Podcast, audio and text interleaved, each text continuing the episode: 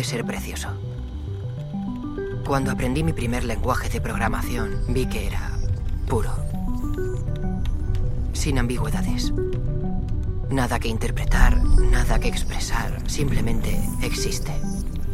Y eso es parte de mi ADN. El mundo en el que vivimos es incompleto, frágil. En el mundo binario solo hay unos y ceros. Es, es la perfección. Lo único que necesitas para empezar es una idea.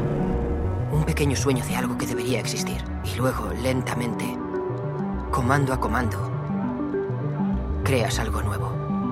Algo puro y verdadero. Que no existía antes. Que nunca miente.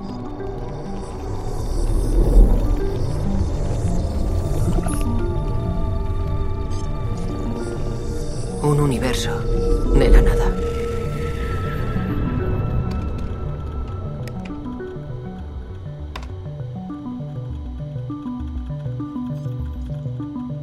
Tomas el mundo feo y caótico en el que vivimos y lo vuelves perfecto. Andreas. Andreas.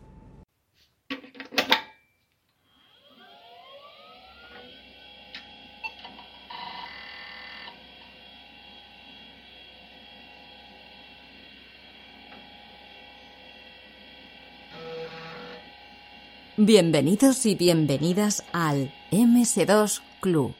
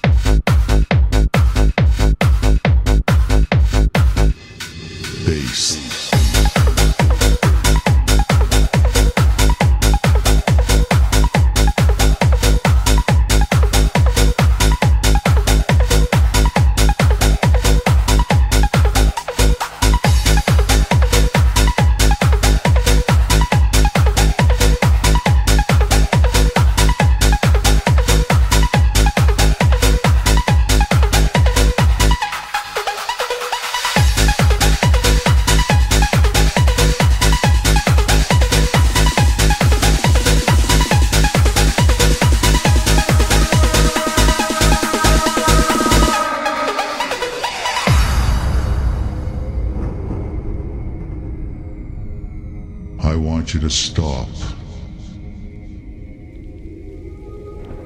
and listen.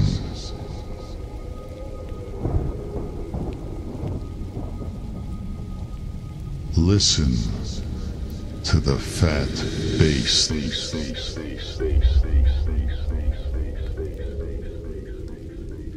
It'll show you you're alive.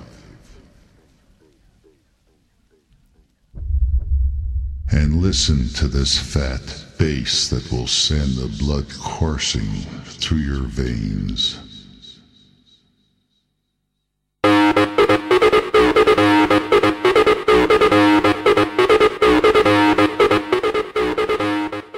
Llega la primavera, llega eh, esa época del año tan especial en la que el polen afecta a todo nuestro organismo y lo digo en primera persona porque la verdad es que estoy hecho polvo estos días, mocándome sin parar y digo, joder, qué resfriado más raro cogido y mi mujer me dice, no, tú lo que tienes es, alergia, no tengo alergia nunca, pero bueno, es lo que toca en primavera y aquí al lado tengo a el hombre que susurraba las ROMs, el ayatolá de la emulación, Antonio Lozano. ¿Qué tal, Antonio?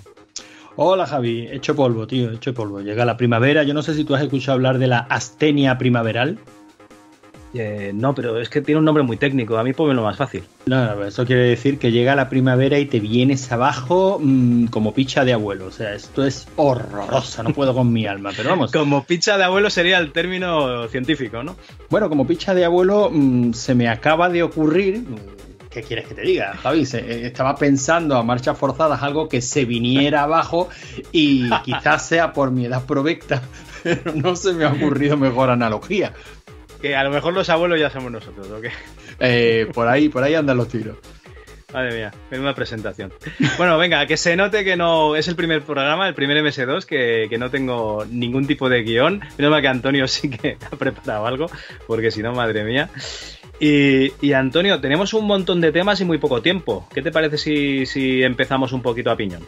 Venga, pues vamos a ello. Charlita, como, como cuando éramos jóvenes, Javi, grabábamos los podcasts y, sin encomendarnos ni a Dios ni al demonio. O sea, le dábamos a grabar y a la ancha Castilla. Perfecto.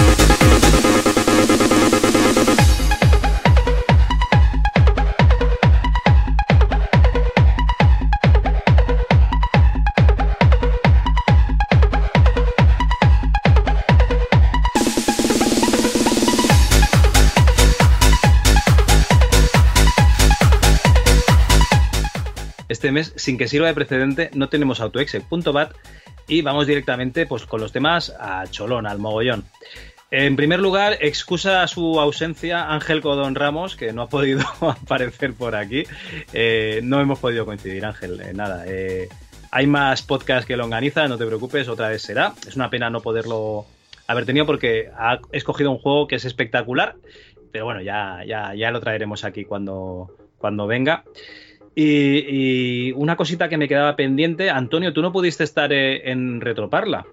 No, me pilla, ¿sabes? De normal, tú sabes que no soy de. En estos últimos años no soy de moverme mucho por feria retro. Voy a Retropixel por razones más que obvias. Me pilla al lado. me desplazo, me desplazo poquito. Y aunque son muchísimas las ganas que tengo de retomar el, joder, la ruta de las ferias. Mira que yo he criticado las ferias retro. Bueno, yo es que lo critico todo porque soy un señor mayor, ¿no? Pero, pero lo que yo disfruto en esas ferias retro, saludando a compañeros, que, amigos que ya nos conocemos año tras año, porque somos siempre los mismos. Eh, cada vez unos poquitos menos, claro, porque vamos amochando, entregando la cuchara. Lo normal. Pero, pero me hubiera gustado ir. Es una de las que no conozco y, y la verdad es que tiene muy buena fama.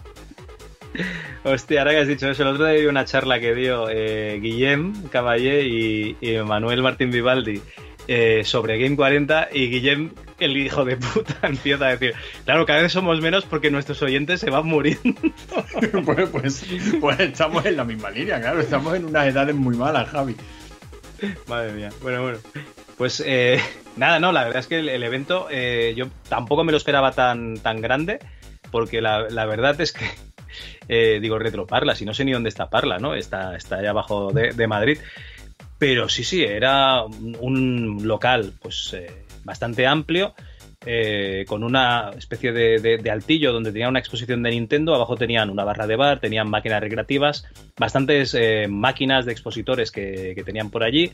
No estaban videojuegos por alimentos, pero había una, una organización que se encargaba también de recoger alimentos, ¿no? Pues para los más necesitados a cambio de, videojuegos, que no sé si es que no son exactamente la misma organización o tenía algún tipo de, acuerdo, eso ya se me escapa. Y, bueno, estaban montando eventos, había charlas, eh, pudimos ver una charla, bueno, una grabación de, que no sé si se grabó, también te he de decir, de, unos malagueños que hacen podcast, no sé si te suenan, unos tal retro entre amigos que, que graban por allí por Málaga en una mesa casi redonda o casi cuadrada. Sí, no, no sé si se llegó a grabar en Retroparla, Javi, pero casi que da igual. Yo lo estuve escuchando desde aquí. Se escuchaba un murmullo así. Sabes que esta gente, si, si algo los caracteriza, es que gritan como Dios. Algún día se lo tengo que decir a Culture, porque, bueno, tú sabes que mm, yo suelo tener en mi feed de podcast, en mi aplicación de podcast, eh, pues en Retro Entre Amigos es uno de los, de los primeros, ¿no? Está en MS2 Club, está Retro Entre Amigos, está, yo qué sé, muchos, ¿no? RM30, por ejemplo. Sí, sí, sí, sí. y todo en el, mismo estilillo, ¿no? Y, y bueno, van todos en fila, o sea, tengo el autoplay puesto, termina de, oír, de escucharse uno y salta automáticamente al siguiente. Y no sé si sabes lo que te voy a decir, pero lo que yo he llegado a odiar a Culture, eso no lo sabe nadie. O sea, porque yo puedo escuchar. La música del final por el volumen, Javi. Yo ah. puedo escuchar tres podcasts consecutivos con un volumen razonable y de repente escucho una voz atenuadora que me dice: Muy buenos días, buenas tardes, buenas noches, más que bienvenido, sí, pero no grites, hijo de puta. Y sí, sí, bueno, yo, yo, he perdido audición gracias a Culture pero por eso te digo que se les puede escuchar perfectamente desde aquí, cuando lo grabaron, como si fuera un directo. Desde aquí un abrazo a, a Culture y al resto de la bandilla. Eh, la verdad es que eh, Culture eh, tiene una cosa que es que a través de las ondas parece que, que tenga una edad, ¿no? y tú no sabes si la aparenta o no, yo te puedo decir que la aparenta la que tiene sin ningún tipo de dudas. De hecho, estábamos en la barra del bar y se iban a, pues, a montar lo del podcast y tal, y, digo, Cultur, ¿te llevamos unos kikos? Y dice, seréis hijos de puta. Y digo, pues bueno, pues también es verdad. bueno, ahí estuvimos con Javi. Eh, el señor Rosa eh, está tan fuerte como dice en el programa, eso es verdad. y bueno, ahí estuvimos eh, estuvieron grabando y lo estuvimos escuchando. Y bueno, estuvimos con un montón de, de peña. Estuvimos, lo que pasa es que me sabe mal porque igual me dejó alguno, con Oscar Prádanos, con Carlos Palmero, Dani Novella, eh, si es que me va a dejar gente, tío. Te vas, a, dejar muy gente, Javi. Si es que eh, te, está pasando lo mismo que me ha pasado a mí cuando he empezado a nombrar podcasts. Que en el momento no te acuerdas de todos, pero, joder, nos conocemos. Todos sabemos los que nos escuchamos. No, pero bueno, también había gente de otros podcasts, ¿no? Como Pixel Perfect Podcast, estaba allí Turi. Y también estaba eh, Borja de Retromática, FacMac, que iba con él. Eh, bueno, unos cuantos. Eh, estaba Martín Gamero, ¿no? Eh, que luego escucharemos una, la sección, vamos, de, ese loco hardware. Y, estaba ahí en un stand, ¿no? Con sus libros. Estaba Jaime de Caleido. Bueno, un montón de, gente por allí. Estaba Bruno Sol, ¿no? Vendiendo libros. JMV también ahí firmando libros. Bueno, pues este tipo de, personas que te encuentras en, en las ferias retro. Básicamente usuarios, ¿no? y gente que produce, hace cosas pues es lo que, lo que había por allí. Un saludo a Primi también, ¿no? De, Yo tenía un juego. Bueno, eh, mucha gente. Es que me, sabe muy mal, ¿eh? si me dejo alguno. Es, es mm, la falta de, memoria, que no me llegan. Con los 512K básicos no, no me llegan. Eh, en fin, nadie necesitará nunca más allá de 640k, Javi, eso ya lo sabe. De todas maneras, siempre puedes decir eso, vosotros sabéis quiénes sois y vais en mi corazón. Claro, claro.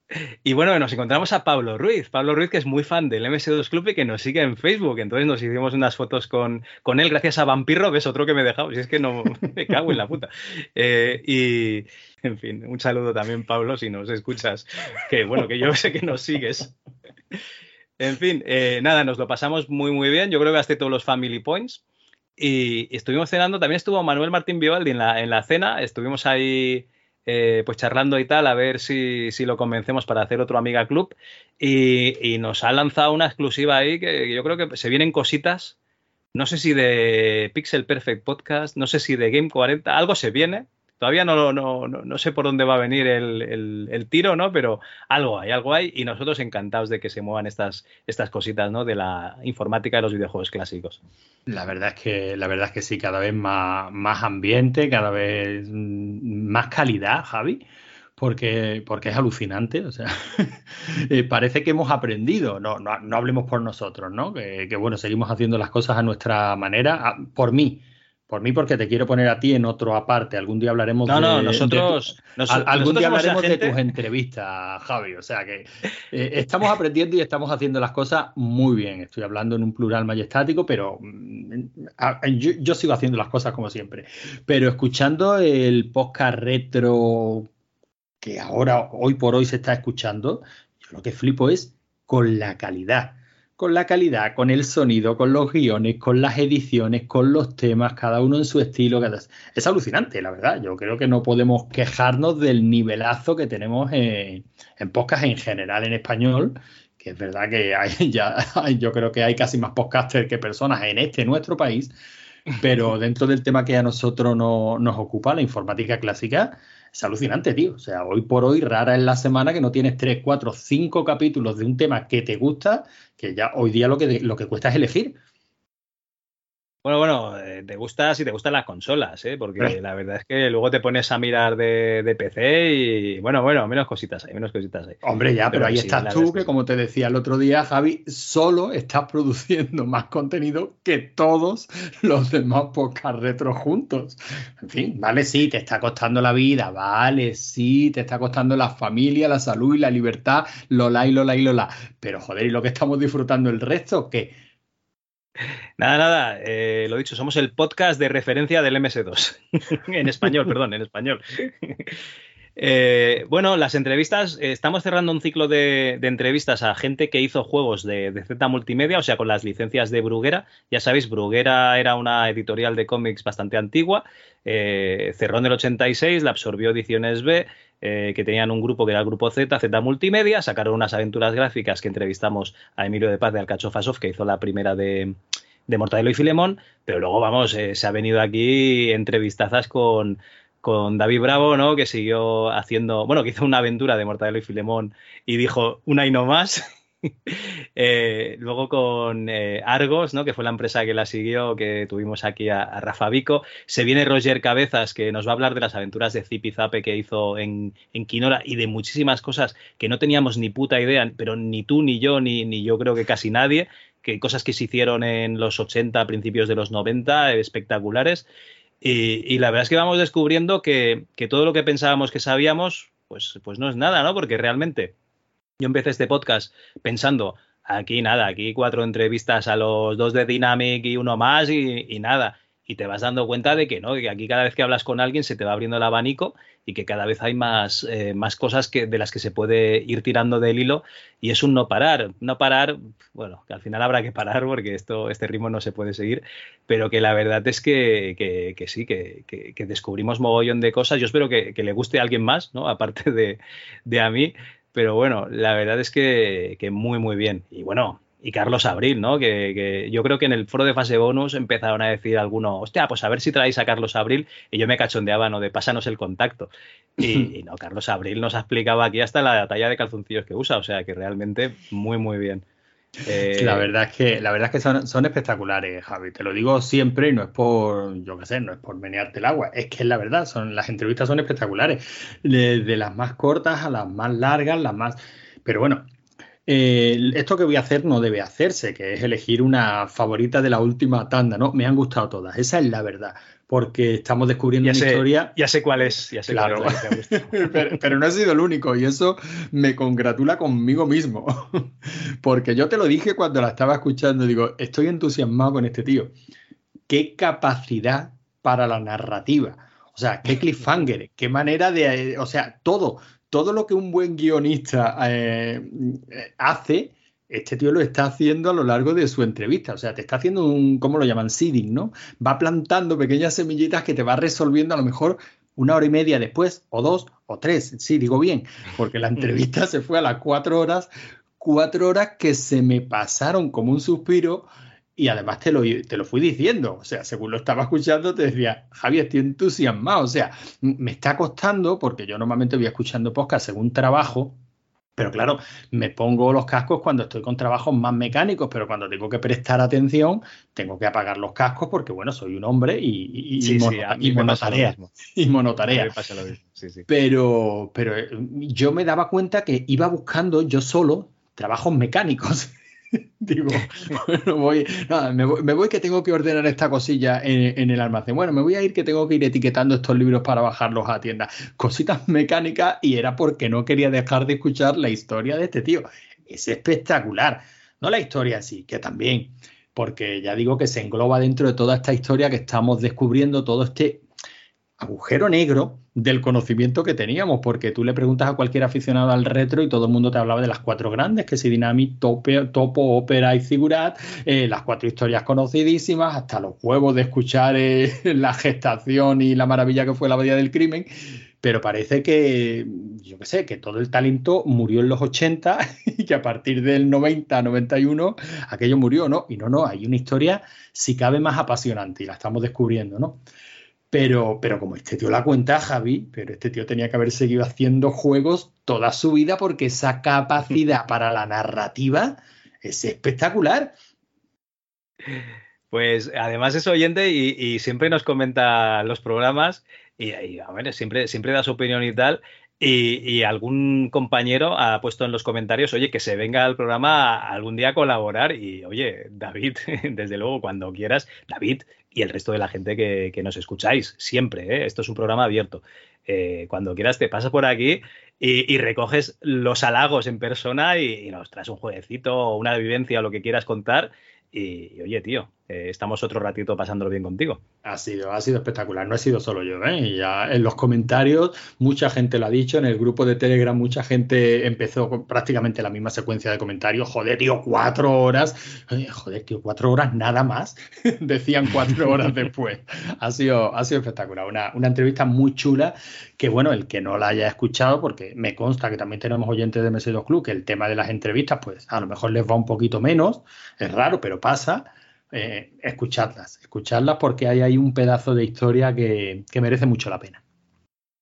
¿Ves? Ya me he dejado otro. Eh, el mejor tiempo perdido. Camilo también estuvo en, en Retroparla.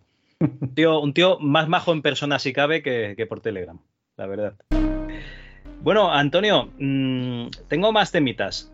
Aquí hubo tres personas, porque tú y yo pensábamos que esto se quedaría desierto y que, que el juego ese que, que, dábamos de primo me lo iba a quedar yo, eso estaba clarísimo. Está grabado, Javi, Javi, está grabado, está grabado. Tú creías que eso se iba a quedar desierto y yo te decía que había que tener fe en los oyentes del MS2 Club. Pues fíjate cómo era mi fe que cuando estaba a punto de acabar el plazo, que yo creo que faltaba una semana para presentar esos, esos juegos, y solo había uno presentado, yo ya estaba empaquetándolo y se lo iba a enviar ya a Lord Coco, pero sin ningún tipo de problemas el, juego, y decir, eh, tío, eh, ha ganado, o sea, solo hay uno, pues has ganado tú. Y no, no, se presentaron dos más, que ahora no he abierto la página web y no puedo decir los nombres, luego lo miro. Pero bueno, que ahora tenemos que hacer alguna cosa, porque después de, eh, o sea, decir a esta gente, pedirles un esfuerzo, un sacrificio de su tiempo para hacer un juego, yo creo que lo mínimo sería intentar contactar con esa persona que nos puso el mensaje, ¿no? Y, yo qué sé, que, nos ayude un poquito a escoger, por ejemplo. Hombre, yo mm, te lo comenté en su día cuando salió el tema del juego. Me dijiste, oye, que tenemos tres y hay que elegir un ganador. Y, y, te lo dije, digo, mira, yo esto lo quiero hacer, Javi, como Dios manda. Tenemos que hacer un directo en YouTube tenemos que. no, no, no, por favor. Sí, sí, sí. Tenemos, tenemos que probar los tres, los tres juegos sobre la marcha. Si pudiera ser hablando con los desarrolladores de estos tres juegos y por supuesto tendría que elegir la persona que nos, que nos puso el, el, mensaje. Yo creo que él es el que tendría que elegir y el criterio debería ser muy claro. ¿Cuál de los tres juegos presentados se parece más a aquel que en su día que en su día pre, que, en su día no, no, no, no, que se me ha ido la, flapa completamente, que son cuatro. Ah, que son cuatro. Bueno, mejor, un directo más largo. claro, eh, nuestros oyentes tienen que saber cómo, cómo estamos. cómo estamos de tiempo. Eh, yo ahora mismo estoy fatal de tiempo. Estamos regular en general. estoy fatal de tiempo y la culpa la tiene uno de los oyentes del MS2 Club, pero bueno, eso ya, ya lo, comentaremos luego. Pero en mayo. Un abrazo, un abrazo a Javier Castro desde aquí, si escuchas el podcast. Pero, eh, pero en mayo eh, terminaré mis exámenes y tendré un poquito más de tiempo libre y podremos preparar un directo como Dios manda. Yo creo que, bueno, los, oyentes pueden esperar tranquilamente, ¿no? Y además tenemos ese, este plazo de tiempo pues para ir quedando con los cuatro programadores, con, con el oyente que nos mandó el, mensaje contándonos esta historia de, de, esta cruz que caía por encima de la pizarra y esta, esta profesora que estuvo a punto de morir. Es más, que la leyenda que se transmitió a lo largo de los años en el instituto De hecho, que había muerto. o sea, yo creo que ahí hay una historia muy chula, puede quedar un directo muy guay y no es fácil eh, hacer coincidir a tanta, a tanta gente, pero bueno, si te parece Javi, nos marcamos como plazo, pues finales de mayo, que ya hayan terminado los exámenes y que yo me tome como mínimo una semanita de descanso de estudios. Y, ahí planteamos el directo, lo hacemos en condiciones y, echamos un buen rato, nos reímos y elegimos al ganador, ¿te parece? Bien, sí, yo lo veo bien. Lo que pasa es que ya, ya lo dice Guillem, que es que nuestros oyentes tienen una edad y el tic-tac del reloj no se para para nadie. Entonces, no, no, hay que postergarlo porque a lo mejor alguno no llega a, la época. Imagínate que le toca a alguien el, Lost in Time, este, en, Beatbox, en caja grande ahí con todos sus CDs y tal, y, y, ya entrega la cuchara. No puede ser, hombre, hay que, hay que hacerlo, ¿eh? sí, sí, hay que, la fecha que has dicho, pero hay que hacerlo, ¿eh? por eso estamos hablando de un par de mesecitos, Javillo. Es verdad que el tic del reloj no para, pero hombre, tan mala suerte no vamos a tener, ¿no? que no, hombre, que es coña todo. Perfecto, yo lo veo bien. pues lo hacemos así entonces. Pues nada, ya lo sabéis, vamos a hacer un directo de YouTube, espero que lo monte, lo harán para que no sea un desastre. Sí, sí, sí, lo, monto yo. Lo monto yo. Perfecto.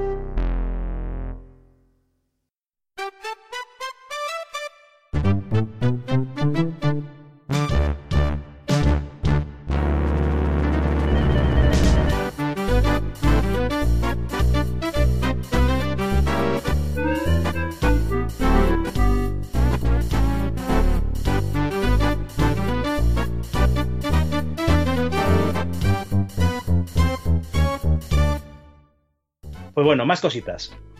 Eh, Antonio, no sé si lo sabes, pero eh, debido a la pandemia han surgido mogollón de, proyectos. Eso de meter a la gente encerrada en casa sin muchas cosas eh, que hacer, nada más que pensar en las noticias, parece ser que fue el origen de, guiones, de libros, de podcasts. ¿no? el libro de Ken Williams salió del confinamiento, muchas memorias han salido del confinamiento. El MS2 Club salió del confinamiento, de hecho. O sea, ya iba a salir de alguna manera o de otra, ¿no? Pero, pero fue el detonante, ¿no? Tener ese tiempo para prepararlo. Y bueno, eh, que nada, que el confinamiento fue en marzo del 2020, el primer programa fue en abril del 2020 y el mes que viene pues eh, cumplimos tres añitos, tío. Pues mira, ni tan mal, no, yo no pensábamos que fuéramos a pasar allá de, la, de los tres meses, así que, no, está, no, está, mal la cosa, tres añitos. Yo no sé cuántos años hemos cumplido ya grabando podcast, Javi. Pues yo contigo desde el 2016, tú llevas un poquito más. Sí, pero vamos, no, no mucho más, quizás un par de años, de años más. O sea, no, está mal la cosa, ¿eh?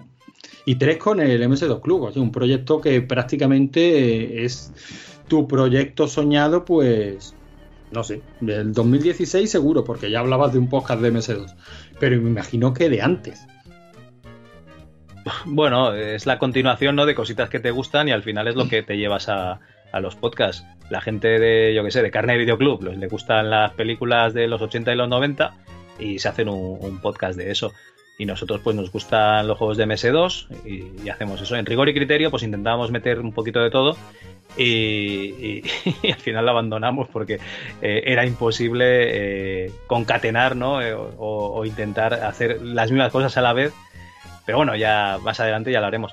Y oye, hablando de, de podcast, ¿no? Bueno, perdón, perdón, que no, he cerrado. Estoy abriendo, estoy abriendo un, paréntesis cuando no he cerrado el anterior. Perdón, perdón, es eh, mi, inexperiencia, ¿no? Después de tantos años, pues soy un, perfecto novato en esto. Eh, lo que vamos a hacer es, eh, como será un programa, no vamos a decir especial, ¿no? Pero es un programa que nos, que nos hace un poco de tilín, porque, porque cumplimos tres añitos. Os vamos a pedir, si os apetece, pues como ya hemos hecho en el grupo de Telegram, un audio, ¿no? Pues explicándonos alguna cosita de relacionada con el podcast, con el MS2, ¿no? Con, vuestros ordenadores, pues con alguna cosita relacionada, alguna anécdota, alguna cosita que, os haga gracia y las iremos intercalando en, el podcast. De momento ya tengo un audio de 10 segundos de Lord Coco, ¿vale? O sea que ya con eso yo creo que ya, ya casi lo tenemos todo.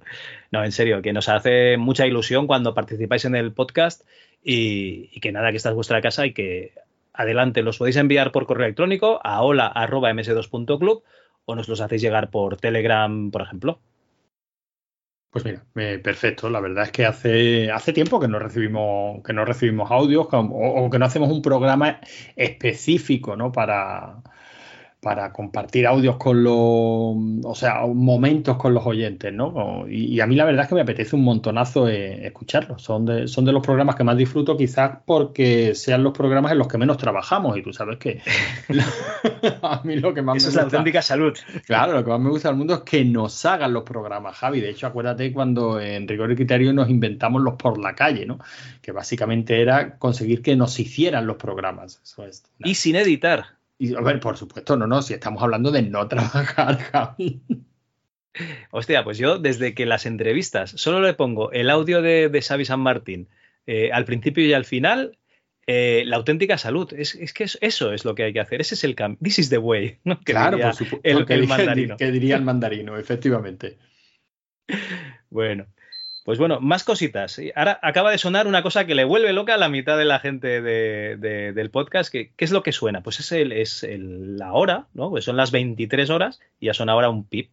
Pues es eh, que nosotros somos una radio seria y tenemos que marcar la hora en punto. en fin. Eh, otra cosita antes de meternos con el Redmi, que, luego iremos al Redmi. Eh, este mes que viene también vamos a abrir un Patreon. Telemendicidad. Telemendicidad es el futuro. Y aquí seguramente pondré un audio de telemendicidad. Telemendicidad es el futuro, De, Tony, porque eh, la verdad es que eh, me ha pasado una cosa, tío. Sabes que, siempre que hacemos concursos y tal, al final pues hay que pagar unos gastos de envío, ¿no? Hay que enviar cosas, eh, hay que pagar el servidor, hay que pagar el servidor, el, dominio, ¿no? que ahora llegarán los de Rigor y Criterio y el MS2 Club y tal. Y, estaba comprando yo unas cosas para hacer una, cosita que quería hacer y me he puesto a pensar, joder, macho, eh, qué montón de pasta se me está yendo al final con la tontería. Y, digo, pues nada, oye, hay gente que sí que nos dona de vez en cuando algo en, en PayPal, ¿no? O compra una camiseta, que ya sabéis que en la tienda eh, del MS2 Club, ¿no? En la, en, la, en la página web hay una sección que pone camisetas y hay una mini tienda con camisetas y tazas. Pues con eso nos echáis una mano, pero realmente, pues hay veces que nos gustaría hacer otras cosas, ¿no? Ahora cuando hagamos el concurso de programación, pues perderemos las horas, haremos el directo y tal, pero luego ese juego hay que hacérselo lleva, llegar al, ganador y, bueno, cositas, ¿no? Y, claro, al final, eh, pues hemos decidido que si queremos montar cosas, Ya hemos decidido, le, he obligado a Antonio, que no sé si lo, que lo tenía decidido o no, que si queremos montar alguna cosita que, sería interesante tener un Patreon, pues para tener una bolsita ahí de, para ir, aparte de pagar los gastos, si queremos hacer alguna actuación eh, diferente, o sea, no comprar armas y, yo que sé, invadir Polonia, no, eso estaría mal, sino alguna actuación referida con, con el MS2 o con concursos o con cosas así, eh, incluso con merchandising, ¿no? Para los oyentes, cualquier cosa de estas, pues eh, sería interesante tener unos fonditos.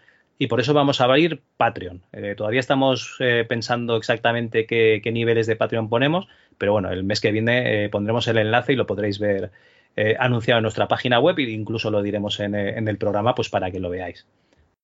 Antonio, yo lo siento mucho haberte obligado al final a, tener este, este patronazgo, este mecenazgo, no sé cómo se diría bien, bueno, Javi, yo ya creo que te lo, que te lo he dicho. O sea, la, gente que me lleva escuchando años en grabando podcast sabe lo que yo opino de, de todos los que son servicios de suscripción que obliguen a algo. O sea, creo que en muchísimas ocasiones me, he expresado, ¿no? Hablando de lo, de lo, mucho que me gusta el servicio de Evox Original, por ejemplo, cosas así, ¿no? O sea, todo lo que sean servicios de suscripción que obliguen a, que obliguen a lo que sea me parece mal porque, bueno, yo abogo por, la libertad.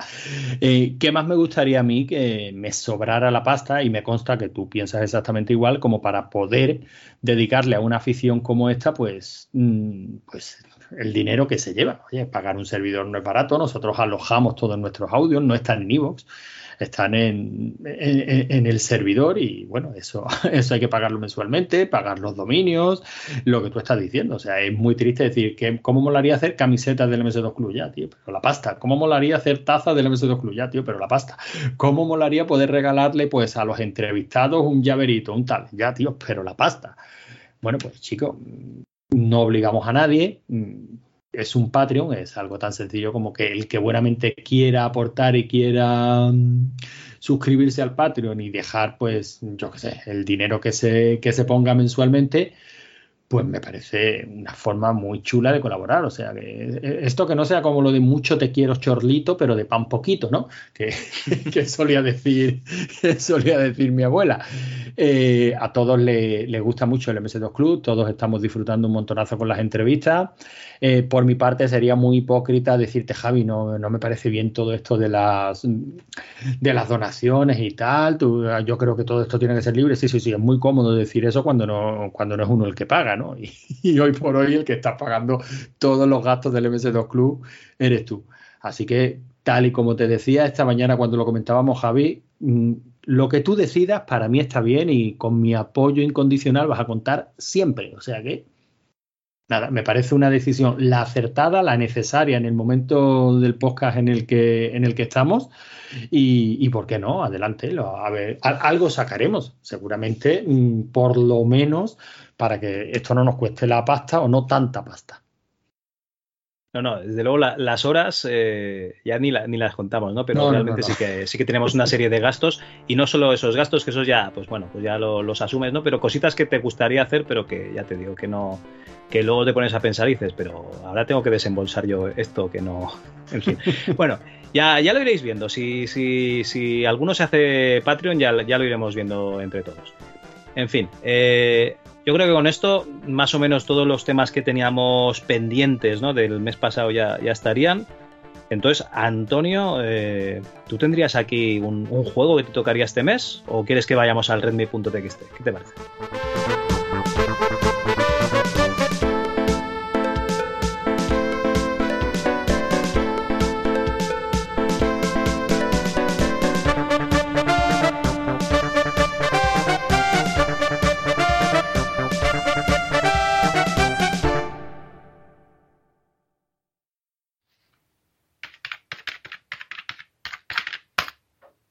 Juegos.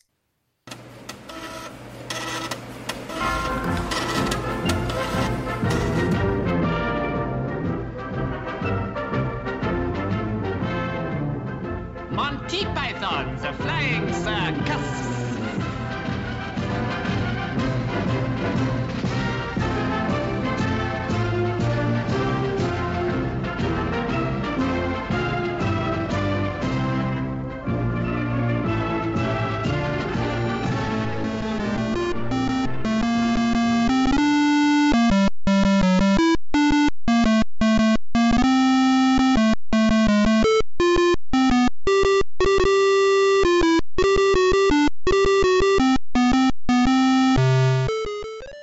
Aquí mi, juego preparado, Javi, me, lo he currado muchísimo, me he pasado el juego en varias de sus versiones. Ah, eh, ni una palabra más, yo aquí me siento y escucho como un campeón.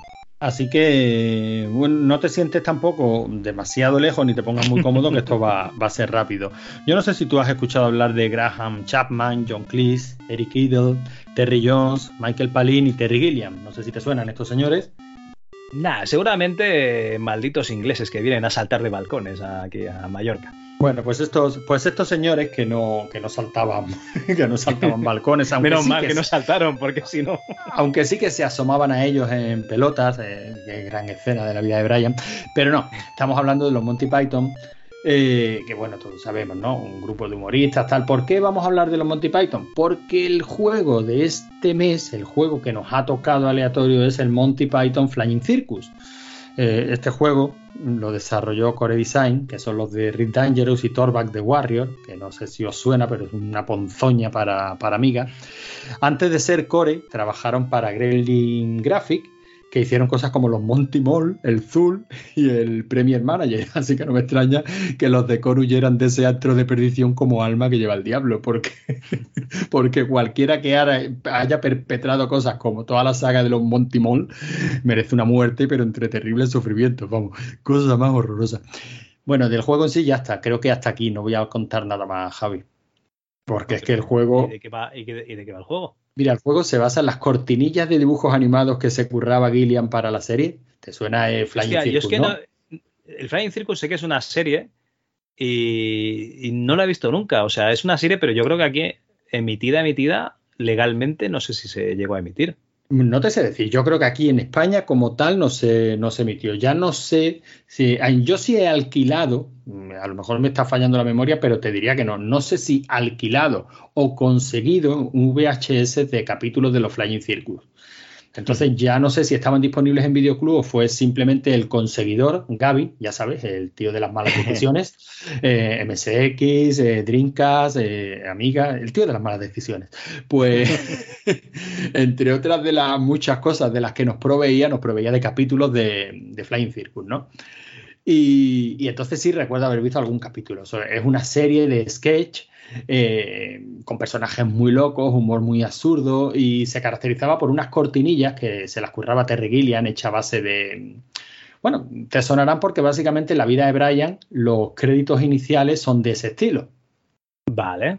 Vale, pues ese tipo de cortinillas hechas mm, como patchwork con recortes de, de imágenes, de hecho el famoso pie de los, de los Monty Python, ese pie que aplasta eh, el título de Flying Circus, eh, está sacado de una obra barroca también, ¿no? De un angelote grande, de un, de un cuadro, en fin, que era muy característico. Y ese, ese estilo gráfico es el que se utilizó para el juego. El juego es un plataforma muy raro, raro de cojones, que a mí no me gusta nada, me parece sosísimo y aburrido, he empezado a, jugarlo. Yo lo recuerdo que Microhobby habló de él y además lo ponía, yo, bueno, fíjate lo que son las cosas, Javi.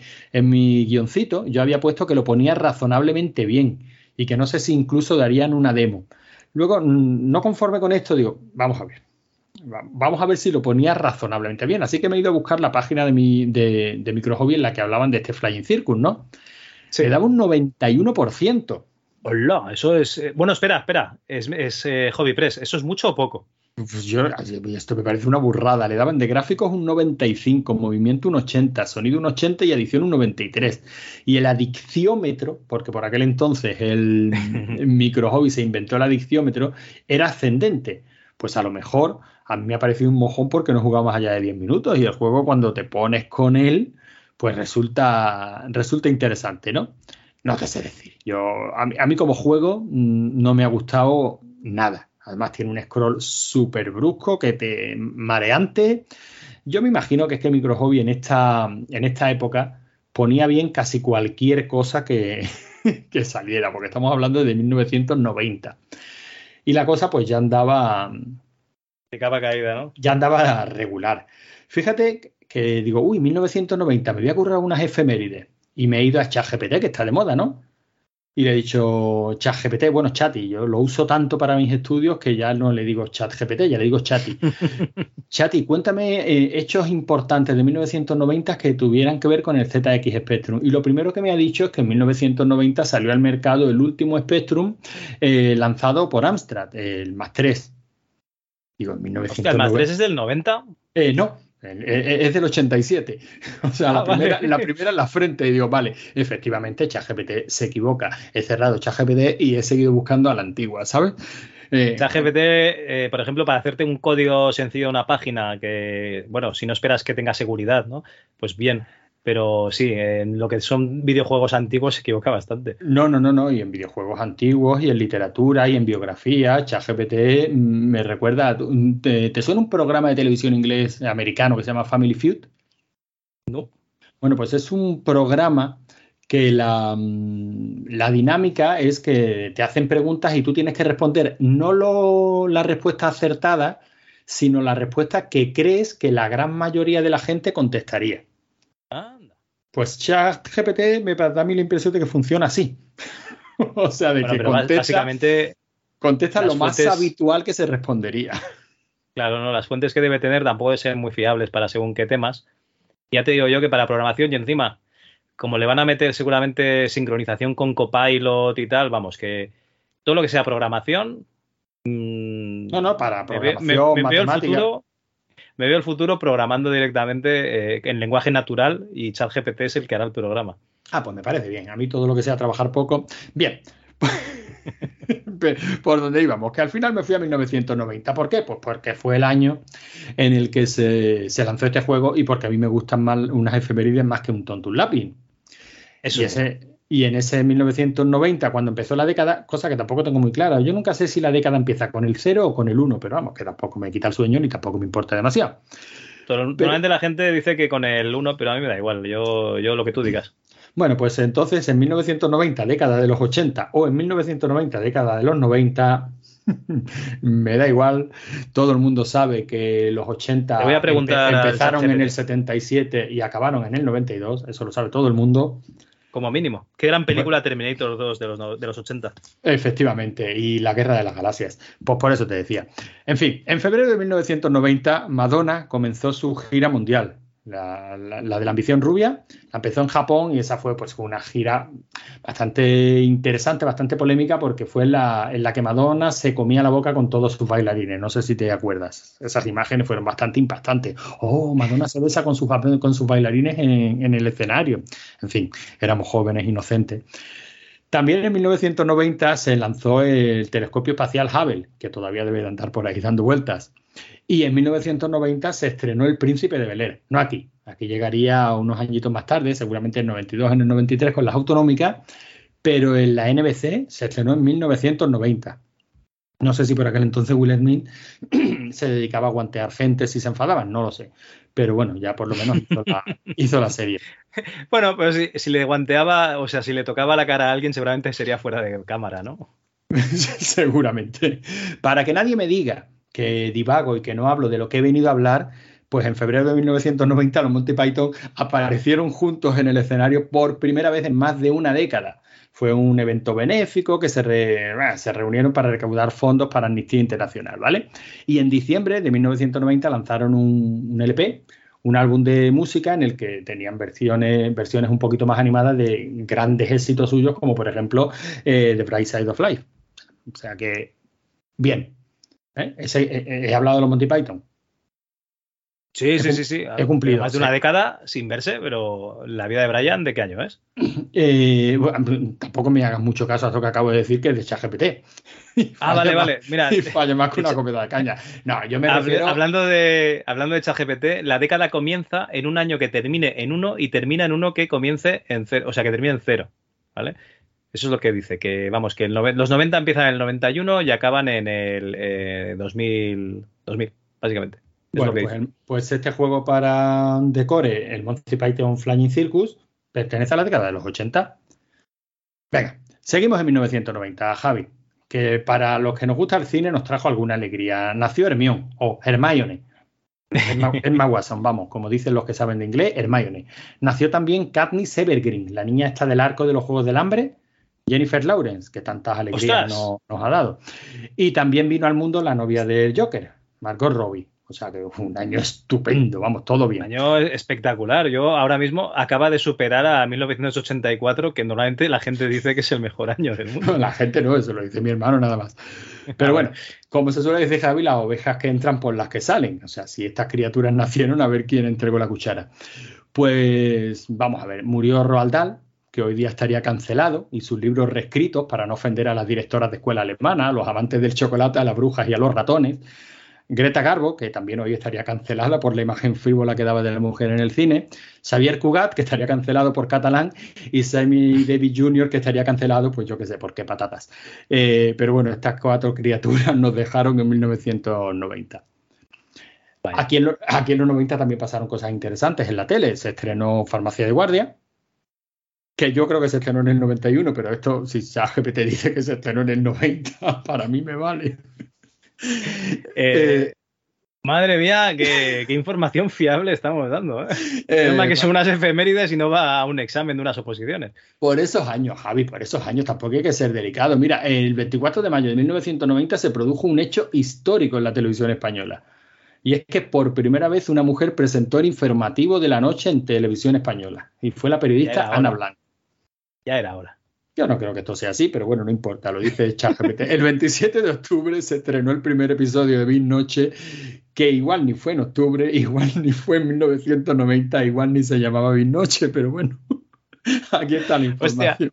ahora que dices eso, ahora hacen un programa que, que, que me he fijado porque sale eh, Mónica Naranjo y Miguel Bosé entre el jurado y me recuerda muchísimo al VIP Oro, VIP Noche y, y tal, que tú te hablas del VIP, ¿no? Que era como un tres en raya de gente colgada en, cajoncitos en la pared. Sí, sí, me acuerdo, me acuerdo. Pues estos son eh, gente que tiene que actuar y está colgados en cajoncitos en la pared. Y digo, hostia, hemos vuelto a, 1990 precisamente, ¿no? con ese VIP Oro, VIP Noche, con Emil Aragón y, y sus Converse blancas. Joder, hemos vuelto, tío que hemos vuelto, lo sabe todo el mundo, Javi, de un año a esta parte, los malos vuelven a ser los rusos y estamos a punto del apocalipsis nuclear, estamos en los 80. Todos querían nostalgia, pues toma nostalgia. toma nostalgia, dos tazas.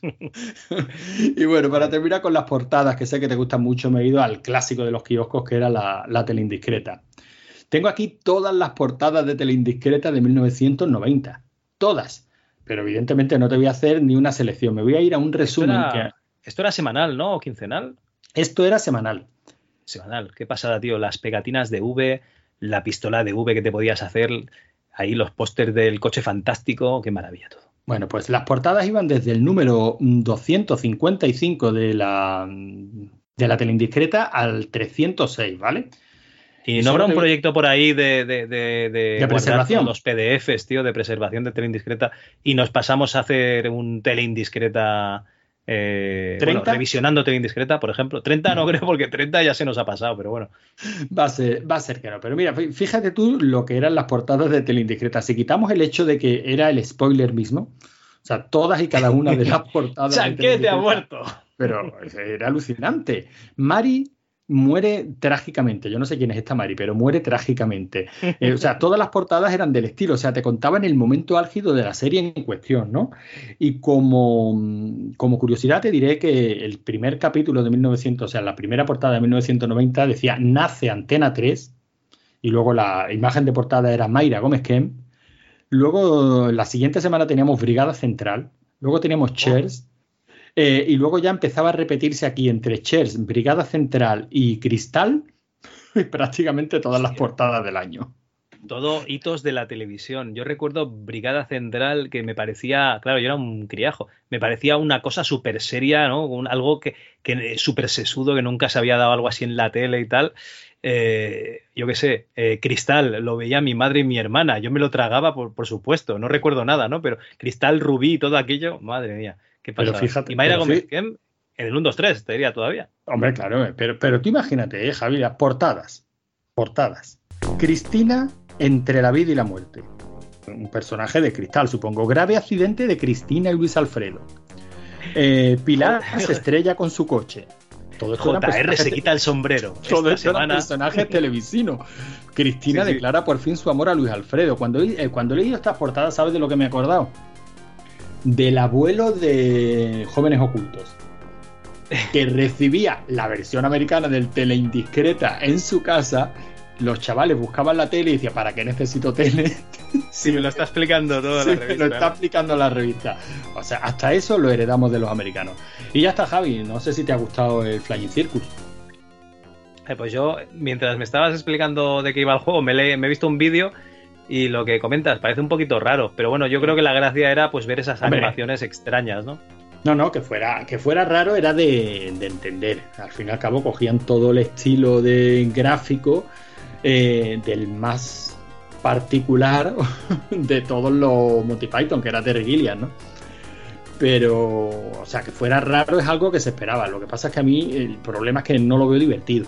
A mí ya digo, que, que, estéticamente sea raro me parece bien, me parece lo apropiado. Y que sean enemigos muy locos y personajes muy locos y que sea, pues, tenía un nombre, ¿no? Gumby, no me acuerdo cómo se llamaba este personaje clásico de los Monty Python, que la cabeza se iba. De hecho, el argumento del juego es que se le ha esparcido toda la al, al, protagonista, que es este mm, personaje con aspecto de troll naranja de los Monty Python, se le esparcía toda la masa cerebral y tenía que ir buscándola por ahí, ¿no? Y la cabeza iba cambiando de cuerpo, o sea, se colocaba en un pececito y tenías unas fases en las que ibas como nadando, se colocaba en un... En fin, era una cosa muy rara, pero a mí el problema es que no lo veo divertido. Bueno, si no es divertido, o sea, si te digo que no me lo apunto para la lista de la jugada. Yo creo que te lo puedes ahorrar. Perfecto.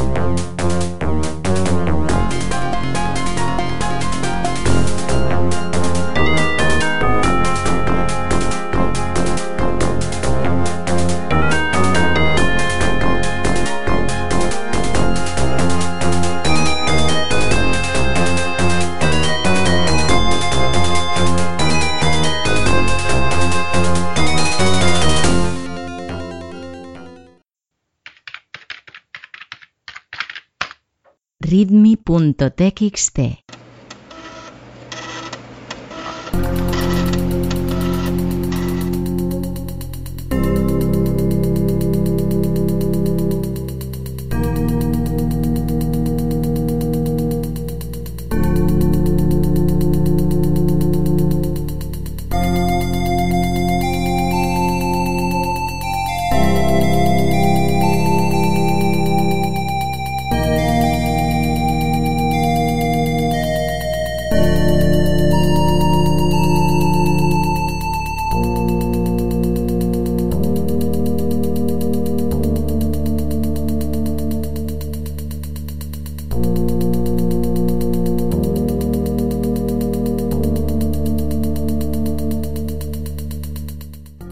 Antonio, eh, ya ha pasado unos días desde que hicimos el último redmi.txt y yo creo que vamos a poder leer unos cuantos comentarios en este ratito que nos ha quedado, ¿no? Hombre, yo creo que sí. De hecho, mientras hablo contigo, Javi, estoy aquí tirando hacia abajo, hacia el 23 de octubre. Eh, ya sabes que mi memoria es prodigiosa y sabía perfectamente por dónde nos habíamos quedado. Eso y que tú me acabas de enviar el pantallazo. Eh, y aquí sigo o sea si te das cuenta estoy simplemente dándote carrete hasta que soy capaz de llegar gracias a la maravillosa aplicación de iVoox hasta el 23 de octubre. Voy por el 18 de enero ¿eh? no te no no te, no te preocupes ya le voy tirando yo si te parece a la página ah, web ms2.club perfecto pues bueno, el, primer comentario que teníamos que leer es de el 15 de eh, octubre, el 15 de octubre de 2022 del año pasado. Nada, solo han pasado cinco meses. Y es de David Bravo que nos dice qué charla más interesante esto a qué al Floppy 21 de Péndulo Studios desde dentro con Alex Villar. Qué charla más interesante, como amante del cine de animación y animación en general me ha resultado súper entretenida. Anda que no hay talentos patrios desconocidos haciendo verdaderas maravillas con calidad internacional, desconocidos entre comillas. Pues la verdad es que sí, David. Y David nos sigue comentando en el Floppy 23, el salvaje oeste del desarrollo español de los 90, con Vicente Penades y Rufino Roy Acosta. Nos dice, ¿cómo está el patio en este país y en otros? Respecto a los publisher abusando de la ilusión y pasión de desarrolladores y a cambio les dan mondas de patatas. No sé, no sé si era por el típico carácter jeta español, pero no son pocos los casos que he oído e incluso vivido, de gente sin pocos escrúpulos intentando asfixiar al pobre currante, que en estos casos son verdaderos genios de la informática. Buen programa, no conocí esos juegos, pues esa es la, intención, ¿no? De que, de que, se conozcan un poquito más. Lord Coco, eh... ay no, perdón, este no, Lord Coco no. Floppy 27 creando música electrónica con Germán Bo y Xavi San Martín, ese pedazo de programa que se curró Xavi. Eh, vaya dos cracks, artesanos de las notas, insuflando vida en los sonidos con una pasión y artesanía como maestros de su arte. La verdad es que incluso siendo música sintética, ciertamente esa música tecno de los 90 tenía algo que ahora no se escucha, siendo unos ritmos calcos de otros. Parece mentira que algo tan sintetizado cuente historias y te hagan mover. Y Xavi todo un crack humilde, genuinamente interesado en el entrevistado que se le nota disfrutando hablar de lo suyo con un igual. Fantástica entrevista. Pues la verdad es que eh, el pobre Xavi se pegó una currada muy, muy, muy chula. Y lo que comentas tú de la música electrónica es un poco como los videojuegos, ¿no? Que en, esa, en época, en los 90, en los 80 y los 90, se estaban descubriendo los géneros, incluso creando géneros nuevos cada X tiempo. Y a día de hoy, pues eh, todos los géneros de videojuegos, si no es un juego indie, pues prácticamente son iguales, ¿no? La música, pues pasa un poquito también. Aunque también te voy a decir que eh, está aquí eh, la rotura generacional, ¿no? Y que la música de ahora, pues, por lo que sea, ya no nos hace tanta gracia. La música electrónica también, Javi, tiene un componente que, que, yo no me lo había planteado nunca hasta hace bien poco, que escuché en una entrevista a Gominola y hablaba de cómo a él le dio por la música por ordenador y fue básicamente porque se veía incapaz de aprender a tocar un instrumento. y, no me, y no me lo había planteado nunca así. Pero el tío lo, explicaba así, ¿no? Decía, bueno, yo no, me veo con la habilidad de aprender a tocar un instrumento, pero lo bueno que tiene esto es que yo escribo como quiero que suene y suena así, como si lo estuviera tocando para mí un, un pues eso, un intérprete que sí que tiene la habilidad de la que yo carezco, ¿no? Y, nunca me había planteado eh, que para mucha gente el hecho de meterse en la música electrónica pueda tener también ese componente. No digo que sea más fácil, ojo, Digo que es otra manera de enfrentarse a la música cuando a lo mejor no, no te merece sí, no, la pena o no te ves capaz del proceso que, te da, que requiere aprender a tocar un pereza, instrumento, claro. Sí, sí. O, te da, o, te da, pereza o no, no, tienes tiempo o lo que sea. En cambio, esto pues sí que le, le puedes sacar partido. Sí, sí. Uh -huh. Bueno, Floppy 30, tercera edición del concurso MS2. Joder, Xavi tiene una vis cómica que le añade al concurso una nueva dimensión humorística. Xavi, eh, Xavi San Martín, no yo, ¿eh? Se está desenvolviendo perfectamente entre los frikis, eh, entre comillas, como nosotros, donde se ve que ha encontrado su clan. Pobrecito. Grandes todos. Eso sí, el vídeo con tantos cuelgues que da igual oírlo que verlo. pues eso, el, este es el nivel, este es el nivel, básicamente. Este lo montaste tú, ¿no? Este concurso. No, no, no, no, ese, ese, fue tuyo. Si salió mal, fue tuyo. Ah, vale, vale. Funciona así, ¿no? Si eso, mal, eso es así, Javi. Los directos de YouTube yo los clavo. Vale, vale, perfecto. Bueno, Floppy 40, programando en Deep Games Studio con Tizo. Eh, Ua Mike nos dice, ¿qué recuerdos? Hay una cosa que se le ha pasado a comentar a Tizo, que son las quedadas.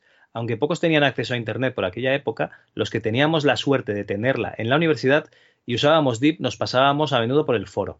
Y a través de ese foro, Tizo organizó una quedada en un bar cerca de Cuatro Caminos en Madrid.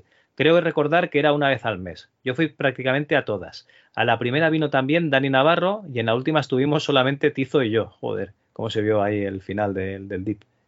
En otro orden de cosas, comentaros que en la Global Game Jam de 2020 un par de colegas y yo hicimos el juego con el Deep 2 original trabajando directamente en DOSBox. Tenéis la entrada en y nos pone la, la, dirección que incluye un zip para jugarlo y el código también lo tienen subido y una pequeña reseña con capturas. Pues nada, os animamos a que en el Floppy 40 programando en Deep Games Studio con Tizo pues eh, podáis echarle un ojo a este juego de, de UA Mike que yo me lo apunto porque ya ni me acordaba hace tanto tiempo que, que habría que echarle un ojo. Hombre, habría que, que, probarlo, sí. Bueno, y aquí David Bravo se nos monta unos solos. Eh, es una persona que ya sabéis que le gusta hablar. eh, en el volumen 26, la de la tarjeta Hércules, Cave Wars, el paso de las 2, 3, 2D a 3D con Martín Gamero y Sergio Presa, todo muy interesante, como casi siempre, ¿vale? Entre comillas, pero vuestras voces se pisan más o menos en el minuto 35 y se entiende regular. Me lo paso fenomenal oyendo vuestro podcast del arte de los videojuegos, códigos, gráficos, música, historia, no suficientemente reconocido, creado por genios con las más complejas y casi inexistentes herramientas.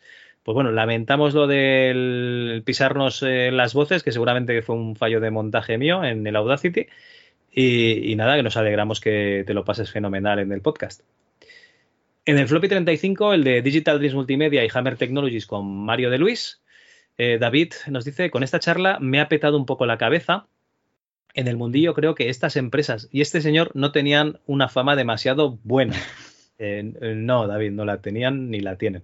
Pero después de oírle y ver cómo en, en, realidad era alguien intentando sobrevivir en un mundo de titanes, con los problemas que hay al exponer tu dinero en un mercado tan volátil y peligroso, me ha cambiado totalmente la opinión sobre él. Y esto es lo que dice Antonio, de que cada historia siempre tiene como mínimo dos versiones. Mm. Está claro que los que trataron los que trataran con él o estuvieran a sus órdenes, puede que lo vieran de otra manera. Pero muchas veces, siendo yo un micro mini tini empresario, veo que hay trabajadores que no se pueden ni imaginar lo que se expone una persona al contratar a alguien y que luego ese proyecto no salga. Sí, el empresario puede que tenga más beneficios, pero también muchos más riesgos.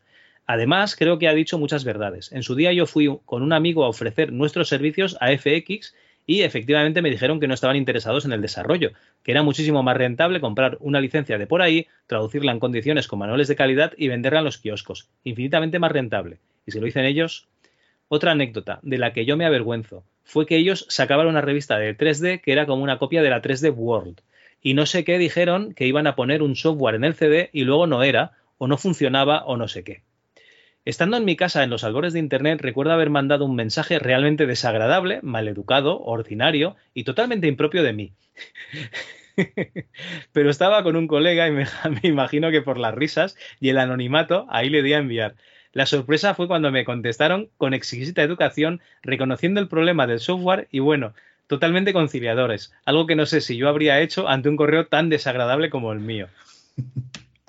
El caso es que les contesté disculpándome, animándoles a seguir haciendo una revista tan de nicho como esa, que tenía mucho mérito, etcétera.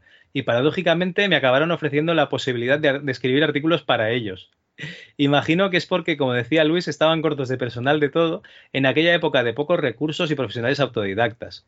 Paradójicamente rechacé en aquella ocasión su oferta porque no me veía preparado pero unos años después sí que escribí para PC World algunos artículos. En fin, un día de entrevista como siempre. Pues nada, yo, eh, la entrevista de Mario de Luis, una persona a la que no le puedes sacar ni una palabra más alta que otra, y la verdad es que se, acordó muy bien de toda la gente y solo para dar calurosos eh, recuerdos, o sea que en principio nada, nada que comentar. Eh, un, pa un, par más, si te parece bien, y luego seguimos con Evox. Venga, venga, como quieras, Javi. Yo, disfruto un montón con los comentarios y si no intervengo en todos y cada uno de ellos es porque entonces no avanzaría. Pues espera, voy a hacer una ristra de David Bravo hasta que llegue otro, ¿vale? Y, y, así ya lo tenemos esto hecho. Es que David yo creo que nos empezó a escuchar y se puso al día. Sí, yo creo que bueno. sí, pero no solo con el MS2 Club, ¿eh? O sea, está haciendo lo mismo con rigor y criterio y ahí ya tiene, tiene delito. bueno, eh, MS2 Club volumen 27, aventuras conversacionales a fondo con Carlos Sánchez Uto. Qué casualidad, otro hermano templario de Edison's Temple, la BBS, donde hizo un montón de amigos allá por el 90 y muchos. Yo era el punto 87, hermano autónomo. Y recuerdo alguna quedada en los burgers de Gran Vía y por ahí. Menuda panda de frikis. Cualquiera que nos oyera entonces tendría que flipar con lo que ahora es absolutamente normal. Y me parece muy buena idea recopilar todas esas entrevistas en un libro. Yo desde luego lo compraría. Sobre todo si tiene un hilo narrativo más o menos cronológico y que, se, y que dé lugar a una visión más o menos completa y objetiva de aquellos días en los albores del desarrollo del PC patrio pues no sé si es que hablamos de que íbamos a sacar algún libro, de, lo que hacemos en el podcast. Pero bueno, David, más adelante tendrás la oportunidad de soltar tus billetes, no te preocupes, algo, algo, algo se nos ocurrirá cuando tengamos tiempo. El floppy 38, efecto casi expiral con José, bueno, con Oli. Madre mía, menú talento y currículum, el de José Manuel. Esta es de las típicas personas que tendría que tener noticias en la tele dedicadas a él para que los jóvenes vean que se puede hacer cosas más allá de ser TikTokers, influencers o ese tipo de rollos de contenidos vacíos y tremendamente perecederos. Fantástica y entretenida entrevista, mucha envidia sana. Pues David Bravo, que lo sepas que justo poquito después de, de hablar con, con Oli, Oli puso una entre, o sea, puso que estaban buscando personal para su empresa en Skydance y, y, se lo comenté pues, a, a, algunos conocidos, entre ellos David Skywalker, y me dijo, si, si ya, ya, voy a entrar allí, si ya me, han, ya me han cogido. O sea que ahora mismo Oli está currando en Skydance, ¿eh? Eh, ¿ahí con quién? ¿Eh? ¿Antonio? Con, con, nuestro David, ¿no? Con nuestro David Skywalker. De ahí, solo, de ahí solo pueden salir cosas buenas, Javi, y yo deseando verlas. Sí, sí, yo también tengo ganas de que nos explique un poquito. Es que está un poquito como tú, está más pillado de tiempo que el copón. Hombre, normal. Todo lo que, como lo llaman ahora, el onboarding de, en, en sí. una empresa que está eh, apuntando alto, eso tiene que ser terrible. No me lo quiero ni imaginar. Bueno, eh, te, de hecho, te voy a comentar. Eh, no he hablado ningún juego de, de, MS2 este mes porque al juego que más he jugado es al Dungeon Master de, de PC. Y el Dungeon Master me lo estoy guardando porque en teoría tiene que salir un nuevo en Mazmorrados, que es ese, ese, podcast que la gente pide. Hay rumores en la calle, ¿no? De, de, cuándo va a salir, cuándo va a salir. Pues cuando quiera David, ¿no? Pero que sepáis que eh, exclusiva mundial eh, será del Dungeon Master. Ah, ¿tú, ¿tú, también estás jugando al Dungeon Master? ¿Tú también? Madre mía. Sí, pero, pero muy, muy, muy, muy poco. La culpa en mi caso la tiene Jimmy Mayer, claro. Eh, ah, pues llegué, llegué, a sus artículos y, y que coño, el tío casi, casi, casi, casi más entusiasta que David Skywalker. Y, y, al final, vamos a ver, David, yo primero te hice caso a ti. Eso que quede claro, ¿no? Y yo ya lo tenía apuntado porque para mí tu opinión es valiosísima, mucho más que la del Jimmy Mayer este. Lo que pasa es que fue la, la, la gota que colmó pero, el, el vasito, ¿no? Pero fue la gota que colmó el vaso. Dije, si, una, vamos, si, si un genio como David Skywalker recomienda y un aficionado como Jimmy Mayer también, pues oye, que este juego llega a todos los públicos. Vale, vale. Pues y nada, sí, por el nivel 8 que... voy. ¿Por qué no, no, vas tú? A ver. Que por el 3. Ah, bueno, el 3. O sea, el nivel 1 es el de escoger personajes. El de escoger personaje, Javi, ya sabes el tiempo que tengo, tío. Tengo una, una duda. Eh, ¿La primera momia que viste, cuántos personajes te mató? Pero porque eres tan cabrón. Porque a mí me mató uno, nada más el primer golpe y me mata el primero. Digo, sí, yo digo, esto no, aquí algo no estamos haciendo, aquí algo no estamos haciendo bien. Pero bueno, bueno poquito a poquito. Además, me, me, lo he tomado en serio, he sacado mi libretilla y todo y estoy dispuesto a hacer mis mapas, o sea, yo bien. Ah, no, no. Yo me he bajado el PDF con no, no, la, no, la guía y ya está. Pim, no, no, no, no, las cosas a, la, a lo clásico. Que sí, que sí, que tú tienes mucho tiempo para ir sí, sí, sí, libretitas. Yo, yo, lo que pasa es que me planteo que digo, bueno, no sabía que había ahí un enmazmorrados en, en ciernes. Ahora, ahora, ya me estás provocando la ansiedad y la prisa. Mi ahora tienes que jugar, ahora tienes que jugar, chaval. Mi planteamiento hecho... era, eh, bueno, si tardo 20 años en pasarme esto, tampoco pasa nada. De hecho, eh, antes de ir a Retroparla, estuve eh, cenando con Ferergón allí en Madrid y, y, claro, no tenía nada que hacer, no, Digo, pues voy a llamar a alguien. Y llamé a, Fernando y quedamos. Y estuvimos charlando y me dijo, sobre todo en el Dungeon Master, tú ves echando magia todo el rato y tú pega todo el rato, que, que, así subes experiencia en todo. Y si te coges personajes, que tengan mana. Que no te cojas personajes sin mana, porque luego, o sea, todos los personajes pueden ser de todo, pero si no tienen mana no pueden ser magos, claro. Y le hice caso y me fue bastante mejor. La mopia me mató menos. Bueno, pues nada, me apuntaré eso, esos consejos de Ferergón como debe ser. Bueno, pues eh, tres más rapiditos y le damos a iVox. Venga, venga. En el MS2 Club 29, Cruise for a Corps, eh, Total 2 Collection, Fire in the Valley y la madre de todas las demos, David Bravo también. Qué interesante lo de la madre de todas las demos. Está claro que los pobres ingenieros que han hecho cosas increíbles han pasado anónimamente por la historia y algunos comerciales, sin escrúpulos, se han llevado la fama y el dinero. Creo recordar haber leído a JJ Benítez, quizás en algún caballo de Troya, que decía que conocía a personal del ejército estadounidense y que le confesaban que al público va llegando aproximadamente un 10-20% de los avances que ya tiene el ejército. Así que no me extraña nada que esos avances ya estaban incubándose e incluso utilizándose antes de que nosotros supiéramos siquiera de su existencia. Recuerdo hace muchos años, no menos de treinta y pico, hablar con un amigo en el colegio comentando que había leído en una revista que había satélites con lentes capaces de hacer una foto desde el espacio y que se podían llegar a distinguir los coches y las calles. Y la verdad es que nos resultaba absolutamente increíble. Pero ahora ya lo, hemos, lo vemos como lo más normal del mundo. Sería interesante también, en esta línea de anticipación a la tecnología, comentar los vaticinios de Nicolás Negroponte, aunque este tenía más de visionario, basándose en la lógica y tendencias de los últimos inventos, como podía en su día hacer Julio Verne. De nuevo, programazo.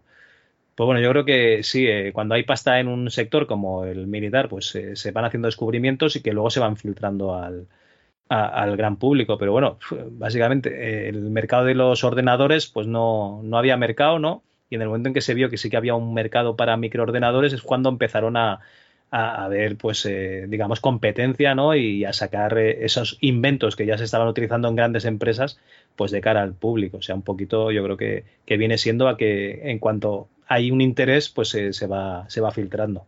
Bueno, y también el tema de que hay una valoración y un estudio económico, ¿no? Y entonces cuando, eh, o sea, cuando tú tienes un avance, o sea, aquí, aquí ya los, los grandes saltos no se rentabilizan. Así que mejor ir dando los saltitos poquito a poquito, porque en eso se basa el capitalismo, ¿no? O sea, la, la tú no puedes vender una televisión de 720p, luego de 1080, luego de 2K, luego de, o sea, de 1440, luego 4K, luego 8K. O sea, tú, si vendes directamente la de 8K, ¿qué haces con todas las anteriores, no? Aquí hay que ir. Y, yo estoy firmemente convencido de, no, sé si en este ejemplo concreto, ¿no? De que los avances tecnológicos no son tan sutiles.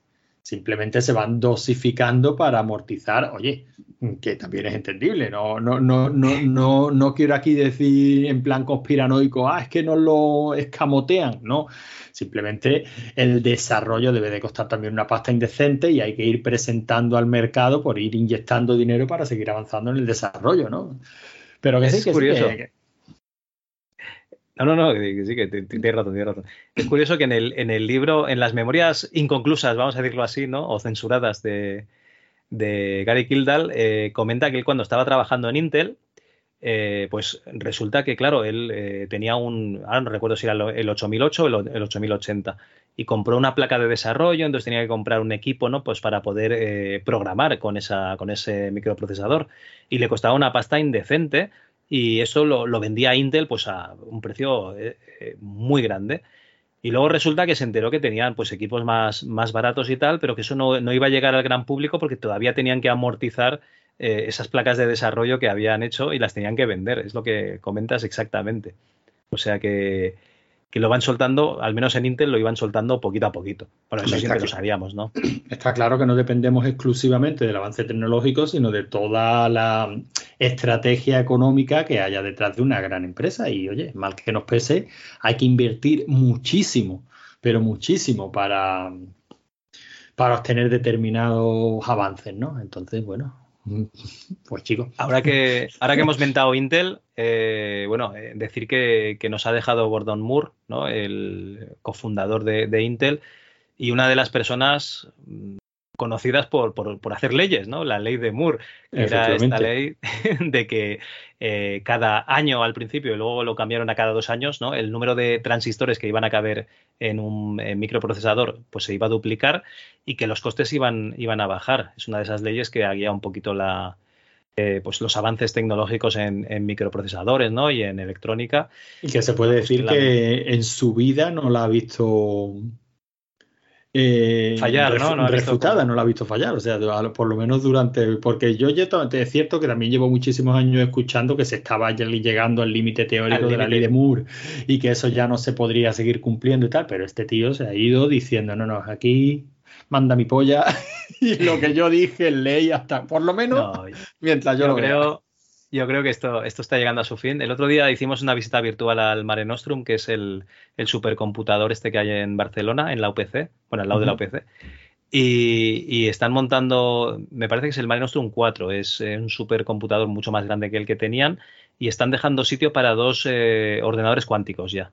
Entonces igual ya se viene cambio de paradigma, ¿no? Este, este ordenador cuántico que hace pff, 20 años que se habla de él, pues a lo mejor ya, ya está ahí no a puntito de caer, ¿no? Pero que empiecen a, a verse. Entonces, eh, a ver, a ver cómo, cómo funciona esto. Igual ya pues la ley de Moore ya no, interesa, ya, ya no afectará tanto, ya veremos. Pues ya lo iremos viendo, Javi. Yo estoy seguro de que si en los 90 nos hubieran dicho lo que tenemos ahora, nos hubiera parecido tan, tan, cambio, tan ciencia de ficción, tan cambio de paradigma, tan difícil de imaginar las implicaciones y el alcance que eso pudiera tener como ahora mismo a lo mejor nos puede parecer la computación cuántica, ¿no? Pues yo, si te digo la verdad, del cambio gordo de avance tecnológico lo he visto desde, desde el móvil con internet. Desde el móvil Android, yo no te voy a decir iOS, porque claro, son los pioneros, pero eran muy caros, no los podía tener todo el mundo. Pero desde que todo el mundo tiene internet en el bolsillo es cuando he visto realmente que esto se ha, se ha disparado. Sí, pero, por, pero si te fijas, el cambio no es tanto tecnológico como social. Y va no, más tecnológico, y te, hombre, te, tecnológico también. Por, sí, las apps, las apps han transformado a, a, la gente, o sea, el WhatsApp, Telegram, las redes sí, pero, sociales, pero es a lo, pero es a lo que me en refiero. momento. O sea, las cámaras, eh, cada ciudadano es una cámara. Eh, realmente esto ha cambiado muchísimo. Sí, pero es a lo que me refiero, Javi. Evidentemente. A nivel de sociedad, sí. Efectivamente. Razón. Evidentemente apoyado en la tecnología, pero lo que supone un cambio radical es a nivel social. Y todavía no se está estudiando en profundidad. Bueno, me imagino que ya sí se está estudiando en profundidad, pero todavía no tenemos resultados mmm, basados en estudios observacionales con la suficiente población y tiempo tal para ver los cambios. O sea, todos estamos siendo conscientes de, de cómo esto nos está afectando, pero incluso cerebralmente, incluso a nivel evolutivo. O sea, estoy seguro de que estamos hablando de cambios muy, muy brutales. Mira, hace poco fue el evento este enorme en el Camp Nou, que no es un partido de fútbol ni era un, un, juego de cartas Magic, sino esto que se han inventado eBay y, Ah, se hostia, llama IPK. Lo estaba, lo estaba viendo mi hijo en el móvil, yo no sabía ni de lo que estaba hablando, el Kings no sé, Kings no sé qué, ¿no? Kings League creo que se llama. El caso es que es una especie de partido Estaba, de estaba, tu chiquillo también viéndolo, ¿o ¿qué? Sí, por supuesto, y hablando del Kings League, pero, pero tanto más que el evento en sí, a mí lo que me llamó la atención fue uno de estos periodistas reconvertidos a streamers eh, hablando de mm, el funcionamiento de este, de este Kings League, ¿no? que básicamente creo que coge las bases de un partido de fútbol. Estoy hablando desde el más absoluto de los desconocimientos, pero es una especie de partido de fútbol en el que se hacen eh, pequeños eventos durante el partido, a lo mejor se lanzan unos dados enormes y según las caras que salgan en el dado, pues bueno, pues ahora paramos y tiramos un penalti, pues ahora mm, eh, sale este jugador y entra otro, o sea, un, un partido de fútbol con, con diferentes inputs que, que, se van metiendo para variar el desarrollo del partido. ¿no? Y el tío este lo explicaba, y fíjate en lo que te estoy diciendo, Javi, lo explicaba diciendo que es que un partido de fútbol una hora y media aburría a la gente joven, que no tenían capacidad de atención para ver una hora y media seguida un partido de fútbol sin que pasara algo más, que ya lo veían pues mirando el móvil. Sí, sí, y sí. lo triste es que tiene toda la razón del mundo. O sea, Bueno, es, pero es que que mi hijo- no hijo tenemos la capacidad. Mi hijo ve las series con el móvil que le echo bronca. O sea, yo me pongo a ver eh, el The Last of Us o ahora el Mandalorian con él y, le echo bronca. Digo, mira, eres con el móvil que te estás perdiendo esto. Y, y bueno, pues eso. Pues eso, Javi, que a, mí me parece, mm, a lo mejor, ya digo, yo te- creo que te lo he comentado alguna vez, y lo peor de todo no es que tú ya no entiendas el mundo en el que vives, sino que no lo quieras entender. O sea, ese es el punto en el que dice, vale, me he hecho viejo, pero yo no lo entiendo. O sea, de verdad, tan poca capacidad. Si no tenemos capacidad de atención, a mí no me gusta el fútbol, ¿no? Pero si no tenemos capacidad de atención como para ver un partido de fútbol, si a eso no nos llega la capacidad de atención porque tenemos el cerebro tan excitado que requiere una cantidad de, De información, de información diferente, diferente, de inputs continuos, cómo vamos a estudiar, cómo vamos a leer, cómo vamos a ir a un museo a ver un cuadro, o sea, si, si la capacidad de atención no nos llega para ver un partido de fútbol, que es por su propia dinámica, un evento deportivo en el que continuamente están pasando cosas, ¿no? Puede haber un partido pues más, más interesante, menos interesante, pero, pero continuamente están pasando cosas, ¿no? no tiene una, una- unas líneas narrativas como pueda tener, por ejemplo, una película que puede tener pues un valle, un espacio más tranquilo, luego un- una escena de acción, ¿no? Un partido de fútbol es un continuo de... Bueno, bueno, que hay partidos de fútbol muy aburridos, ¿eh? También Sí, si yo, si yo no digo que no, para mí todos, pero a, a lo que me refiero es que si ni siquiera nos llega la capacidad de atención para eso, en fin, bueno, ya eh, eh, eh, nos vamos, Javi, por eso no quería intervenir en todos los comentarios. Eh, que llega el meteorito ya, ¿no? No, no, no, no, para no, si ni siquiera quiero hacer la valoración de si eso es positivo o es negativo, simplemente me llama mucho la atención. O sea, Ah, vale. estoy, estoy firmemente convencido de que el cambio que estamos viviendo como sociedad es muchísimo más profundo y traerá muchísimas más repercusiones en el corto o medio plazo de lo que podemos ni siquiera imaginar. Pues nada, oye, eh, con esta reflexión vamos a dejar ya la página web y si quieres eh, leer algún comentario de Evox, el resto de la gente que, que haga sus eh, elucubraciones ¿no? y, y- y opine qué es lo que le parece. Yo desde luego sí, estoy, estoy contigo. La capacidad de atención, incluso yo he perdido la capacidad de atención. Eh, los alumnos ya no miran ni Stack Overflow, ya van al chat GPT directamente le dicen, oye, hazme esto directamente. Porque no tienen tiempo que perder y, y mirar cosas, que se lo diga a alguien y se lo haga hecho ya. Y oye, al final si la tecnología sirve para ayudarnos, ¿no? En fin, no sé. Ya, pues, pues por eso yo me quiero pasar el Dungeon Master con libreta. Pues me parece bien, cada uno. Tú eres, eh, es Una una, forma forma, como otra cualquiera como de esperar la cualquiera muerte. de esperar la muerte, correcto. Bueno, pues esperando la muerte, nos decía Pixel Van Gogh el 27 de octubre del año pasado, en el MS2 Club volumen 29. ¿Qué pasa, chombas? A ver, escuché el, escuché el programa conduciendo hace ya semana y pico y no me acuerdo de qué quería poneros. Pues imagínate nosotros, Pixel. Porque claro, está feo escribir al volante y eso. Pero recuerdo que pusiste Raining Dice. Ya empezamos con los nombres raros de estas canciones que te gustan a ti. Raining Die Days MC. Y eso, como decía Cal, es lo que la muchachada queríamos bailar en un con un Kruger entre los labios y un martini con limón babeando frente a las gogos sobre el bafle en un triste intento de molar. Y nada, no me acuerdo de más, jajaja. Pero ¿Sabes, lo que pasa con Pixel? Que yo no sé si habla de ciencia ficción o, de- o del mundo real. ¿Un Kruger que es un porro o qué, qué es eso? Que, que Pues yo no me no entero. Yo tampoco me entero muy bien. Así que, así, eh, pero bueno, buen programa. Ah, sí, lo de la madre de las demos me flipó. Y las cositas del fuego en el valle también. A lo gran decirle que algún día molaría hacer un paliqueo sobre conversacionales futuristas. Y a Cal que no hay prisa con nuestra incursión de 1984. Jeje, un abrazo. Pues Bueno, las tenemos algo conversacionales tenemos ganas y 1984 seguro que Javi también. Tenemos, tenemos algo pendiente con, con Pixel. Lo que pasa es que es- no es que tenga nada contra ti, es que directamente estos días, y lo sabe Antonio, yo tampoco eh, doy, doy para más. Pero sí, al- algo haremos, algo haremos. Museo de la Informática nos decía en el floppy 40, otra gran entrevista que complementa perfectamente el floppy anterior. Pues ni sé, ni recuerdo cuál era el 40 ni el 39, pero seguro que lo complementaba perfectamente. MyCD en el volumen 30 nos dice, no es por nada, pero Pole, eh, lo de MyCD no, no, no es ni medio normal. La verdad es que no. Y en ese volumen 30 nos decía Roberto C. Gran revista La PC Manía. Creo que en la casa del pueblo de mis padres todavía tengo alguna por ahí. El Seven Guest en su día molaba mucho y quiero recordar que sigo teniendo el Eleven Hour disponible para cualquier sorteo random que hagáis. Pues nada, oye, eh, lo tenemos aquí apuntado. Eh, lo que pasa es que. mm, ¿Cómo te lo diría? Sortear una cosa que no está aquí.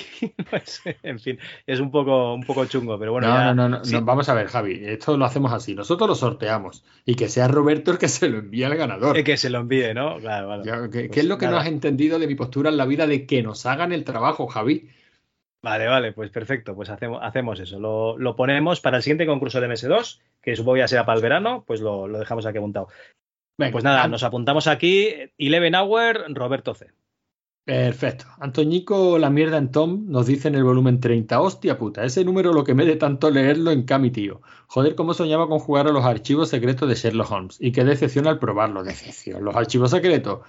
Supongo que como siempre nos flipábamos un poco con las reviews y artículos. Y luego a llorar cuando tocaba probar los juegos. Llorar con el- los archivos secretos. Un abrazo y genial programa como siempre, Antoñico. Con los archivos secretos. Antoñico, yo me arrepiento del año pasado o el anterior no haberle comprado a Kelmer que estaba vendiendo un archivo secretos de Sherlock Holmes por 40 euros, porque es uno de esos juegos que, que tengo gran recuerdo. Tiene graficazos, la caja es espectacular, o sea, es un, es un clásico. Lo que pasa es que no es de Lucas. Si fuese de Lucas, vamos, habría repros por todos los rincones. Tal cual. Alfonso Díaz nos dice en el volumen 30. Ah, no, habla del juego de golf. Paso. Eh, no, nos dice, el Lynx 386 Pro se diferenciaba del Lynx 386 en la resolución de los gráficos. El primero utilizaba MCGA 320x200 con 256 y el segundo usaba Super VGA 640x480 por 256 colores. Pues sí, porque creo que estuvimos comentando cuáles eran las diferencias, ¿no? Bueno, eso pues, aquí nos lo resuelve Alfonso Díaz. Perfecto. En el floppy 39, el de Deep Games, nos dice Digipur, gran entrevista. Siempre tuve curiosidad por saber de dónde vino y qué pasó con el Deep. Recuerdo que dudé en comprarlo en su tiempo cuando lo vi en una librería, porque el anterior libro de Hammer de videojuegos me parecía muy confuso. Pero fue toda una sorpresa cuando finalmente lo compré y comprobé lo fácil que era hacer videojuegos y ya sabías un poco de programación. Por aquel entonces estaba empezando la carrera de informática y tanto el lenguaje de script orientado a juegos como el entorno integrado me parecían revolucionarios. Lo cierto es que en su tiempo ya intuí que algo raro había pasado con el desarrollo del Deep 2. Es una pena que el proyecto no siguiera adelante. Estoy seguro de que hubiera revolucionado aún más el desarrollo de videojuegos en la época. Pues bueno, yo creo que ahora mismo ya tienes un montón de motores para, para hacer juegos, que era lo que nos faltaba en esa época. Y encima, eh, un producto patrio. La pena es eso, que no, en realidad, que no le pagase al autor y que no pudiese haber seguido el, el desarrollo. Exacto, tal cual. En el volumen 30 nos decía Trevice, el que va en MCGA es el Lynx, The Challenge of Golf, del, del cual es continuación el Lynx 386 Pro, que es el que ha analizado lo harán y es en Super VGA. Mm, Gracias, Trevice, por decir que lo he analizado, pero tú y yo sabemos que eso no era un análisis. Rubén Oye, Sushi. eh, Sí, sí. Yo creo que un- se, se tiene que venir ya un especial de juegos de golf. Eh, Estamos sí, tardando. Y a mí me encantaría escucharlo. Ya cuando lo graben me avisa a Javi. Eh, el MS2 Club volumen 30 nos decía Rubén Sushi. Enhorabuena por el programa. Por el 92 no tenía PC, pero le estaba dando muy fuerte a la Master System 2. Fue en 1995 con el 486 cuando pude disfrutar de las aventuras de Lucas y algunas de Sierra. Del Fate of Atlantis guardo un gran recuerdo y fue la que más me gustó de Lucas. Del laberinto final creo recordar que lo que más me costó fueron los puzzles de los discos que fui resolviendo haciendo todas las combinaciones posibles. Esa es la mejor opción, la fuerza bruta. Yo también lo hice así. Yo también lo hice así y es alucinante la cantidad de gente que lo hizo Es así que cuando... yo lo hice así, pero yo creo que es porque puse como estaba en la guía y no funcionaba. Entonces fui probando todo. Es que yo creo que había algo que tener en cuenta. O sea, creo que la guía era un punto de partida y luego había mm, algo más. O sea, tenías que Yo tener creo en que cuenta decía, la y ahora guía- lo tienes que hacer al revés porque no sé qué, no sé es cuántos. algo así era, sí, sí, me, me Sí, sí, pero yo lo así. hacía, yo lo hacía como la guía y no funcionaba y al final hacías todas Probando. las combinaciones que, tampoco eran tantas y la tarde era muy larga. Exacto. Bueno, MyCD nos dice en el volumen 24. Hola chicos. Lo primero deciros que me cago en la mierda de Evox. Esta frase no, no- no- creo que no se ha escuchado bien, Javi. Hola chicos. Lo primero deciros que me cago en la mierda de Evox. Creo que la ¿Qué voy a decir con eco. Que a- mete un, un reverb ahí en edición. la voy a decir con eco, sí. Lo primero deciros que me cago en la mierda de Evox. Me cago en la mierda de Evox. Cago en la mierda de Evox. Mierda de Evox. Me cago en la mierda de Evox. Tenía, ya, ya te puedes ahorrar el revés, para que veas que no quiero que. Te- Tenía el comentario escrito. Solo me faltaba darle a enviar. He dejado el móvil sobre la mesa un momento y cuando lo he cogido se había borrado todo el tocho. De verdad, no puede ser tan difícil tener una caja de comentarios con su caché y con un pequeño editor, ¿no? Bueno, después de predicar en el desierto, vuelvo a empezar. En este programa hablabais de que videojuego, de qué juego viejuno nos molaría remake, y yo votaría por un Turrican en 2,5D, con ese pedazo de música reinterpretada por el maestro Chris Elves Welsbeck, llamadas Turrican Anthologies, que rinde homenaje a esas pedazos de composiciones que hizo en el Amiga. El invitado en sí, con muy bueno, me ha sorprendido su canal de YouTube y muy entretenido e interesante. Por supuesto, me he suscrito. Lo voy a volver a poner. Crónicas Lozanas es Dios. Hostia, qué puta risa. De verdad, como las que me pego muchas veces con la sección de comentarios cuando la comentáis. Vosotros escucháis luego, aparte del editor, tenéis la risa contagiosa y mucha agilidad mental para soltar el chacarrillo en el momento oportuno. Por cierto, aprovecho para agradecer su explicación a mi, a mi comentario a Javi acerca del sistema FreeDOS. Ha dado una extensa y currada explicación acerca de por qué no funcionaba en un 486, si no me equivoco, por tema de puertos de comunicación con las tarjetas antiguas que estaban en puertos que no contempla el FreeDOS. Vamos, que como podéis ver me he perdido por el camino, pero creí que he llegado, pero creí que he llegado a la conclusión correcta. Que Javi me corrija si me equivoco que en esencia es Pues una puta creo- mierda de sistema operativo que los fabricantes lo ponen por, dejar- por no dejar solo la BIOS al arrancar el ordenador y que básicamente sirve como un procesador de texto donde no se puede editar al mismo tiempo ni imprimir lo que escribe. ¿Es eso, Javi? Te has quedado con lo esencial, o sea, muy bien. No, lo, lo que iba a comentar es que me parece que he visto que hay gente que utiliza un emulador eh, para hacer compatible, eh, digamos, eh, la- las tarjetas integradas de sonido en placa con, con el sistema operativo 2, que no sé si será compatible con FreeDOS. Eh, lo podría probar, pero es que estos días estoy con el, con el Amiga 2000 y no, y no he podido. Con el Amiga 2000 y jugando en dos box eh, por falta de, tiempo, no puedo irme al, Zulo a grabar con el eh, K62 al Dungeon Master. Entonces, pues no lo he podido probar, pero no entendiste eh, lo que yo quería hacer. Y lo que yo quería hacer era eh, la máquina para jugar a MS2 más barata que existe, que son los Pentium 4 que está todo el mundo tirándolos a la basura. O sea, los ordenadores Pentium 4 no los quieren nadie, ocupan mucho sitio, gastan luz y, no sirven para nada. Pues la gente los tira. Entonces yo lo que dije fue, voy a ver si puedo poner un FreeDOS y me hago una máquina para jugar a juegos MS2 eh, en un ordenador pues eh, que me cueste 10 euros, 15 euros. Eh, pero no, de momento no. Si no tienes una tarjeta ISA eh, para, para, digamos, para poder utilizar el DMA, eh, no, no funciona. De momento. Yo es que cuando empiezas No a hablar así ya, de... No, no, no, no, no, no, yo, yo me pierdo, yo digo, ¿qué necesidad? Pero bueno, luego pienso que está en mi ánimo respetar la, El credo, ¿no? El credo de todo el mundo. las filias y las taras de cada, de cada cual. ¿Qué tal va ese proceso del libro? Eso no lo, eso no lo digo yo, eso, eso lo dice MyCD. Ya hay pre-reservas en Dolmen o GamePress, jeje. A ver si os animáis algún día. Necesito un libro de MS2 Club. En fin, chicos, que muchas gracias por el programa. Me he reído mucho, lo necesitaba. Y sigo con mi viaje en el tiempo particular escuchando todos esos programas que tenéis y que aún no he disfrutado. Un abrazo. Un abrazo a ti, Mike. Un abrazo, Mike. Y la verdad es que lo del libro eh, no será ninguna editorial, sino que si alguna vez hacemos algo, pues ya te enterarás por, por nosotros mismos. En el volumen 30, Mike otra vez, que efectivamente seguía escuchando todos los programas, nos decía, gracias por el debate, chicos, un programa muy entretenido. No recuerdo que hablamos en el, en el volumen 30. Pues Una- eh, no, recuerdo si- lo que hice ayer.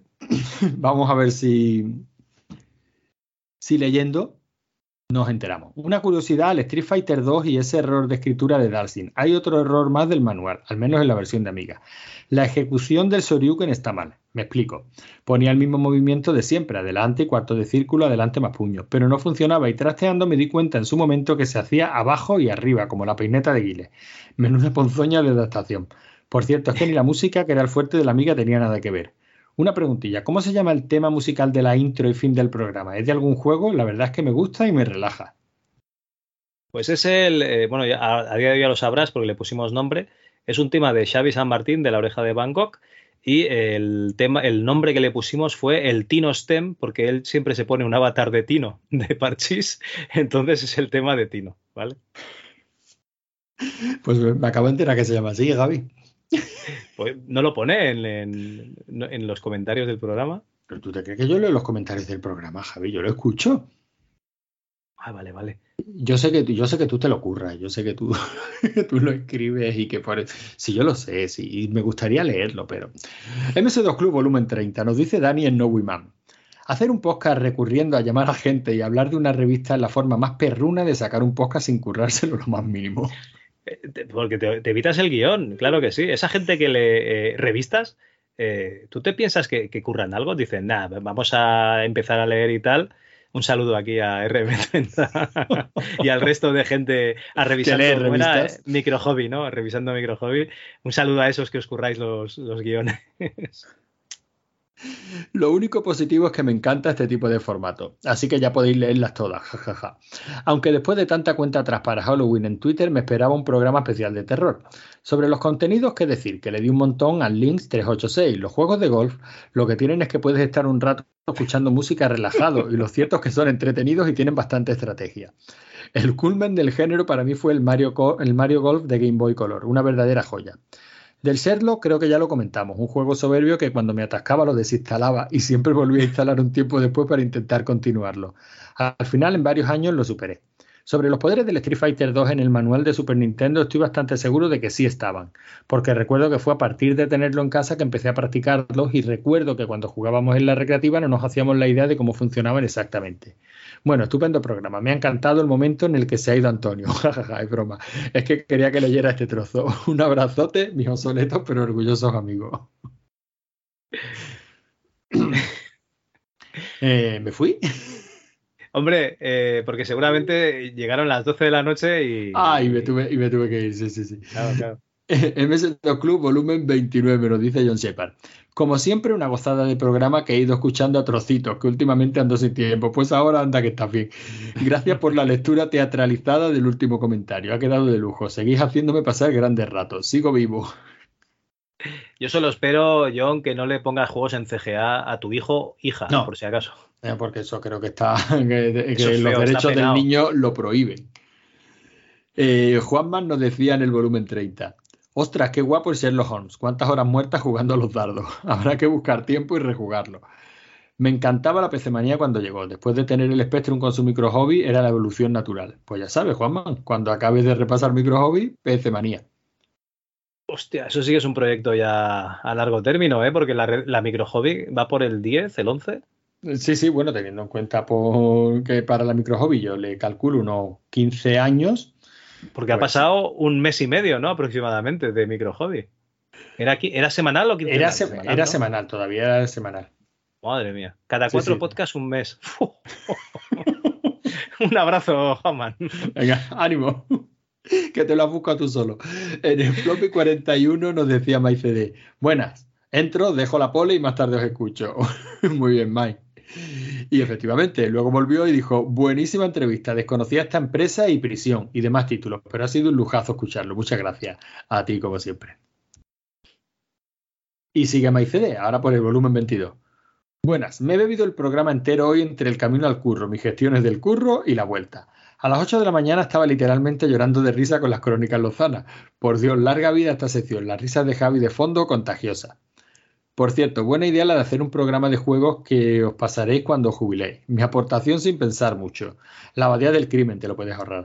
Los Zelda, los Final Fantasy, el 7 Remake y el Crisis Core sí cayeron. Elden Ring, Saga Yakuza, etcétera. Y en general cualquier buen juego de los que hay que jugar una vez en la vida y que suponga un gran reto para un cuarentón. Bien por tiempo o por dificultad. Muy buen programa, chicos. Muchas gracias. Claro, claro, todos los Castlevania, los Kirby, ¿no? Todos estos juegos hay que echarlos para la jubilación.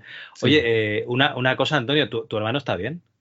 Eh, sí, sí, mi hermano está bien. Lo que pasa es que eh, tiene niño y ahora ha empezado a currar, o sea que no le da la vida. Vale, vale. Pero está Y vivo, está que- se, se ha quedado sin creatividad así de. No, no, lo que, lo que se ha quedado es sin tiempo. Creatividad seguro que, seguro que tiene.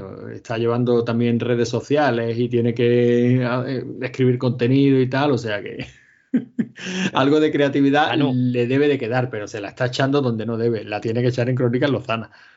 Manu, tío, aunque sea en el lavabo echando la giñadita, grábate un Crónicas Lozanas, aunque se oiga un plof plof de fondo de vez en cuando, no pasa nada.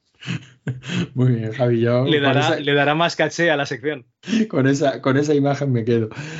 MyCD nos dice en el volumen 22. A leña, se me olvidaba. Muy bueno ese debate entre Nintendo y MS2 con el gran Eneco. Lo habéis intentado arrinconar, pero ha sacado sus garras Nintendera tal Meow del Pokémon y no lo ha puesto nada fácil. Hombre, la, jugada del Hunt fue, fue rastrera, pero Además, todo el mundo sabe que somos unos vendidos del sistema y, y vamos a tener que traer a los auténticos eh, talibanes del MS2 y ya los tenemos ahí en el banquillo, Antonio. Hombre, sí, sí, por supuesto, alguien que de verdad defienda al MS2, porque con nosotros este pobre sistema tiene la gloria ganada. En el Floppy 40, Mike, que, sigue escuchando, nos decía: segundo programa consecutivo que me bebo hoy en MS2 Club. Esto no puede ser bueno, ya te digo yo que no. Nada, en serio, muy buena entrevista a Tizo, muy interesante, muy interesante toda su trayectoria. Sigo con mi particular viaje al pasado, recorriendo vuestros programas de final a principio. Gracias por la currada. Gracias a ti por seguir escuchándonos. Pues bueno, Antonio, ¿qué te parece si lo dejamos aquí? Pues te iba a decir lo mismo, pero para seguir con la tradición, Javi, como vamos de Dani en Dani, si te parece, Ah, vale. terminamos con el último de Daniel Neumann y ya, y ya seguimos, ¿vale? Perfecto. Bueno, pues Daniel Neumann nos decía en el Floppy 41 qué maravilla de entrevista. No solo los entrevistados son muy enrollados, sino que el tema de los juegos online no está nada tocado en esta serie de entrevistas, siendo La Prisión el único juego de esa categoría en la época en España. Sorprende ver lo rápido que se dieron cuenta de cuáles iban a ser las diferencias básicas entre un juego online y uno que no lo era. Principalmente que además de un juego, el que se enfoca al online es un servicio que debe ser mantenido y actualizado en el tiempo. Yo entonces aún no tenía internet, pero debe decir que me llamó mucho la atención. Eso sí, por esos problemas iniciales enseguida se granjeó mala prensa, pero es algo inherente a las prisiones, ¿no creéis? En fin, que he disfrutado como un vegano, que he disfrutado como un vegano viendo los fruitis. Gracias por vuestro tiempo. Sí, sí, yo vivía cerca de la modelo de Barcelona y, y no era un- una zona chula. ¿no? Decías, hostia, eh, qué mal rollito da pasar por la cárcel. No es aquello que digas, oh, qué, qué bien, ¿no? Esta obra arquitectónica. No, no, realmente no. Tenía, tenía mala fama, ¿verdad? Por lo que sea, sí, sí. En fin. Pues bueno, Antonio, hemos dado un repasito, hemos llegado no a la actualidad de, de los comentarios, pero bueno, nos hemos ido comiendo unos cuantos, ¿no? Que ya, ya tocaba. Sí, ya vamos por noviembre del 2022, yo creo que algún día nos pondremos al día, Javi. Esto está hecho, esto está hecho. Pues bueno, Antonio, yo lo que creo es que con esto nos vamos a despedir. Después vendrá nuestro colega eh, Martín Gamero, nos va a explicar cositas chulas de, de hardware. Eh, pero yo creo que, tú y yo hemos cumplido, ¿no? Más que nada porque no teníamos guion, ya se nos ha acabado el tema. Y yo hasta el mes que viene me despido pensando en todos esos audios que van a llegar sobre el tercer aniversario del MS2 Club. ¿Qué te parece a ti? Hombre, yo ya, ya estoy soñando con ellos y es más, Javi, como siempre, tú sabes que, que- que me gusta hacerte, lanzarte este órdago. Yo creo que van a llegar más de 10. Fíjate lo que te digo. Bueno, pues yo creo que van a llegar más de dos. Venga, Lo dejamos así. Venga, pues se resolverá en el tercer aniversario. Pues venga, Antonio, un placer y hasta el mes que viene. Adiós.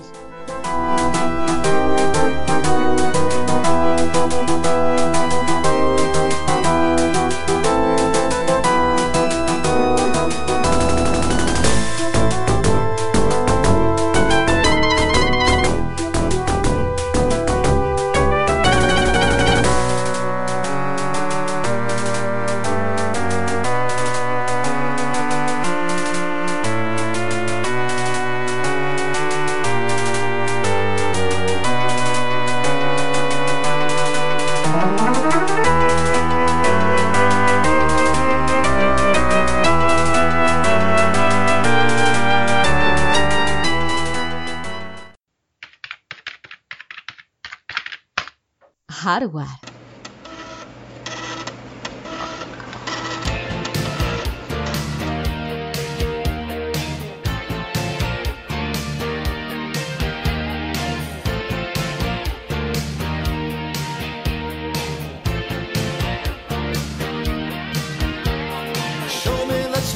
Bueno, pues seguimos un programa más con la sección de Martín Gamero de ese loco hardware.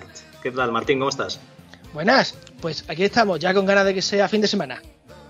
Pues sí, la verdad, y Semana Santa, aunque esto igual lo estás escuchando después, pero bueno, oye, que se agradece también tener unos días así de asueto, ¿no? Para poder ir a procesiones, a misa, esas cositas que hacemos la gente de bien. Hombre, yo más bien, yo creo que más bien le daré a la- al, al, cost, al, al Cold War, pero sí, también. Más o menos se puede decir que es como una procesión. la procesión va por dentro. bueno, pues Martín, eh, ¿qué nos traes en la sección de, de ese loco hardware de, de este mes? Pues a ver, eh, la semana pasada, o mejor dicho, en el anterior programa, estu- estuvimos hablando de una de las primeras gráficas. Y ahora, y ahora vamos a traer algo que, eh, que va a ser muy interesante para cierta gente, sobre todo porque vamos a tratar de des- desmitificar un dato, ¿no? Y van a ser las instrucciones MMX. No sé si te acuerdas de ellas. Hombre, y, tan- y tanto que me acuerdo de las MMX. Lo que pasa es que yo me lo salté todo ese paso porque tenía, no sé si te lo he comentado, tenía un 486 y mi siguiente ordenador ya fue un Celeron A400, entonces la MMX yo creo que me la salté y ya casi estábamos discutiendo más de las 3 de FX, ¿no? De, digo, de las, ¿cómo era? Las 3 de Now, las 3 de Now de, de, Ahí, ahí. de AMD. Pero bueno, sí, eh, MMX, ¿no? Era el ordenador pepino a finales de los 90. Claro, ahí el, yo, yo recuerdo la época y recuerdo que mucha gente la vio como un como, como la gran revolución y tal, pero yo mirando notas de prensa y demás, yo me parece a mí que eso fueron paranoias que se crearon a- aquí en, en- la prensa y demás, porque la verdad es que yo no he llegado a ver ningún dato que llegue a confirmar que Intel llegara a hablar de algo 3D. Lo que sí podemos decir que eh, en, la, en la famosa alianza Wintel, es decir, Windows e Intel, eh, había ahí una guerra fría donde Microsoft estaba muy mosqueado porque veía que el, que el 3D si se, si se llegaba a implementar por hardware ellos se iban a la calle mientras que Intel tenía miedo de que a si Windows iba a sacar algo y lo iban a desplazar porque claro ellos eran Intel ellos hacían procesadores y oye y esto no se podía permitir ¿no? ya sabemos que todos somos muy amigos hasta que nos tocan el bolsillo Bueno, en esa época yo creo que, que IBM era súper amiga de, de Microsoft y Microsoft le metió una de puñaladas espectaculares a IBM. Entonces, en esa época no te podías fiar de, de Microsoft, ¿eh? que nosotros estamos en el MS2 Club, pero vamos, eh, Bill Gates, eh, ojo con él, ¿eh? No, Bill Gates, a ver, Microsoft, y yo desde aquí invito a, cual, a cualquier oyente que, que quiera saber más, Microsoft es una empresa que solamente funciona a golpe de buscarse enemigos. O sea, ella no puede llegar a, a- a evolucionar sola. De hecho, los peores momentos ha habido cuando no ha tenido ningún enemigo. ¿Qué lo que pasa? Que ella se tenía que buscar uno, y en este caso, pues se lo busca indirectamente con, con- con Intel y con sus Pentium. Después de los 486, Intel dice que quiere sacar su propio procesador con su propia marca. Y entonces, eh, en 1993, saca el, el primer Pentium. El desarrollo es algo, es algo problemático, de hecho todos recordamos el famoso error FDIF, ese de que daba error por cero, tal. Pero bueno, la cosa pues, pues va bastante bien. Técnicamente yo creo que aquí es cuando ya se carga Cyrix, es más o menos las fechas que yo tengo puestas. Y luego ya aquí ya es cuando eh, la, la empresa MD, que ya venía mosqueada con Intel, porque ya se le había metido unas pocas veces, porque como he dicho antes, aquí, aquí todos somos muy amigos, hasta que hay dinero por medio. eh.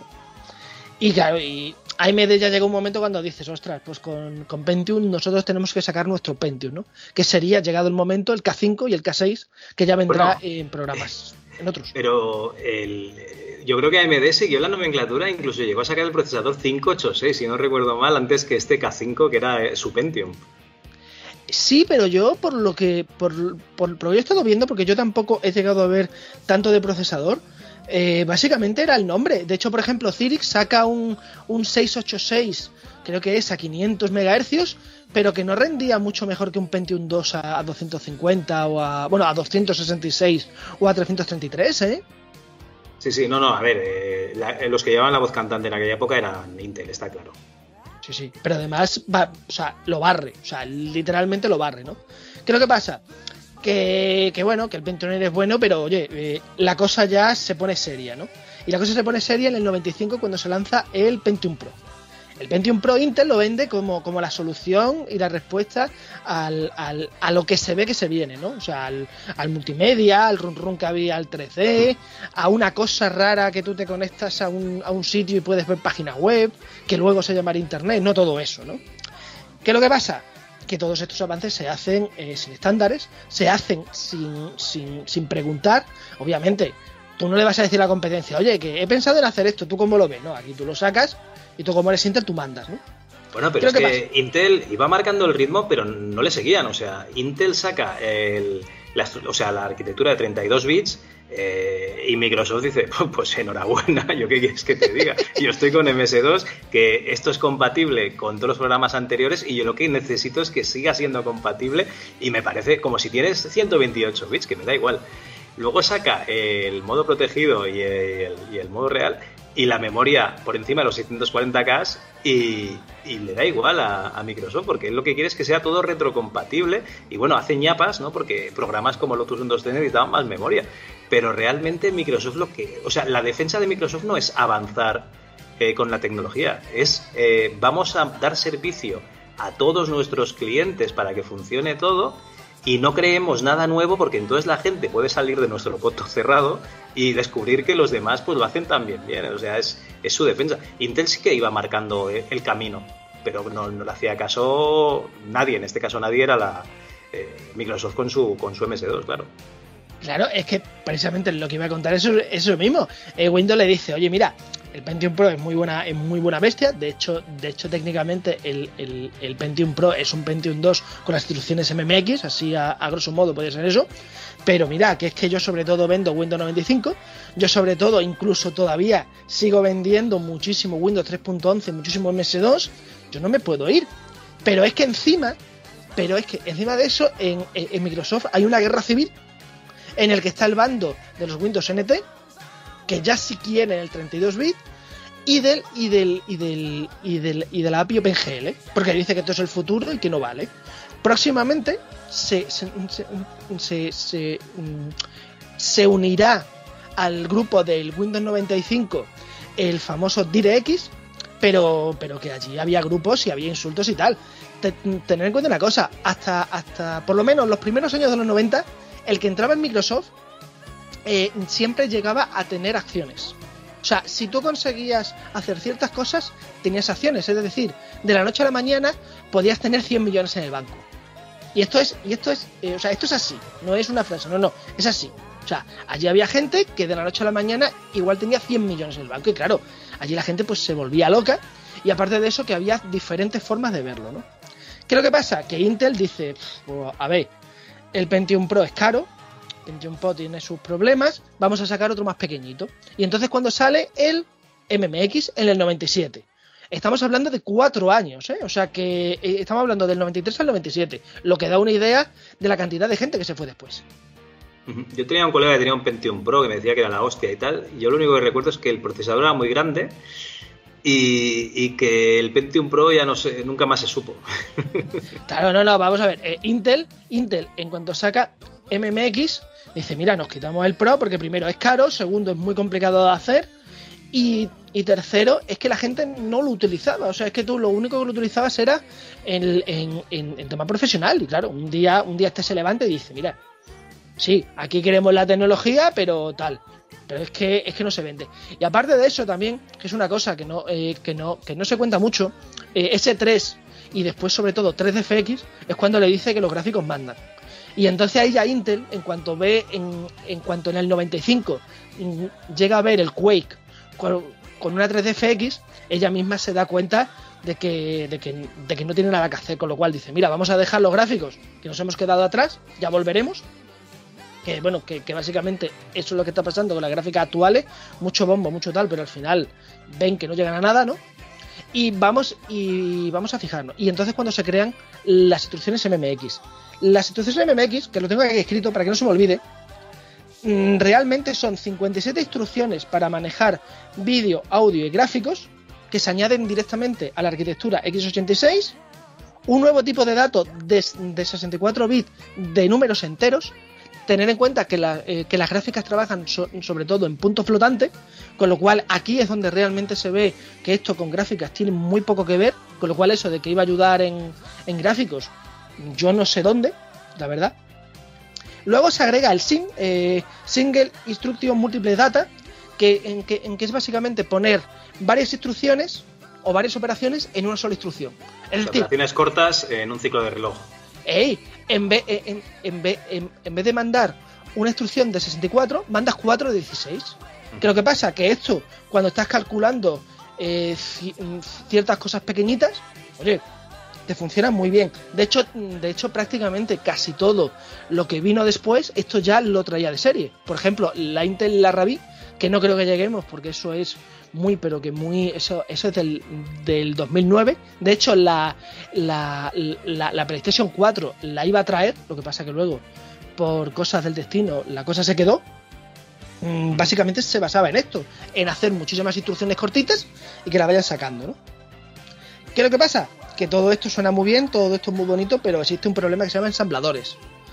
Eh, que hay que prepararlo. Y un ensamblador cuesta tiempo, dinero y mucho esfuerzo. Y como podréis suponer al principio, pues la cosa fue bastante complicada. Fuera de esto, otra, otra mejora que es precisamente la que más le dio fue una caché de 32 kilobytes, que la verdad es que, que esto sí que ayudó. Luego mejoró la, la- la- predicción de saltos. No sé si tú te acordarás, eh, hace unos años dijeron que había un fallo en, en un... el- en, en- unas 10, ¿no? instrucciones. No Sí, sé que si lo, que, te- lo que hacían era que te empezaban a cargar la memoria con la predicción de, de- de ejecución, y, pero no te servía para nada. No, pero Ah, era... no, no, no, tú dices el fallo que era un fallo de seguridad de las predicciones. Que, Sí, que, que la gente podía meter código. Vale, vale, vale. vale. Ese. Pues todo eso viene de aquí. Y precisamente por esto no se puede arreglar, porque es que es algo que, que es interno, o sea, es algo que es lo que hace que nos vaya tan rápido. De hecho, se calcula que más o menos esto da entre un 40 y un 70% de velocidad. O sea, tú fíjate el nivel, ¿no? La cuestión, que bueno, que todo esto suena muy bien y que. Pero, pero bueno, ¿y esto para qué sirve? Bueno, eh, si os metéis en la página de Intel, podéis ver muestras. Yo tengo aquí localizadas unas 35 o 40. Yo con tu permiso te voy a contar cuatro, que son las tres, eh, que son, que son, que son las cuatro que más me han llamado la atención. Y es, eh, una de ellas es el filtro Levison Durbin, que es un filtro para, para guardar la voz humana si- sin ocupar mucho espacio ni perder calidad, es muy curioso. El Doc Product 16x16, es decir, que, que calcula el producto de dos vectores eh, mediante, me- mediante una sola operación. Básicamente lo que haces es que le metes todos los datos en la, en la instrucción de 64 bits y él ya se busca la vida. Eh, ayuda para, para, el, para, para el mapeado de texturas bilineal, que permite una interpolación bi- bi- bilineal, así como un filtro y una, y una aproximación. Básicamente lo que, lo que hace es que tú veas la textura mejor, sin tener que dar tantas vueltas. Este, por ejemplo, acabaría estando en las gráficas.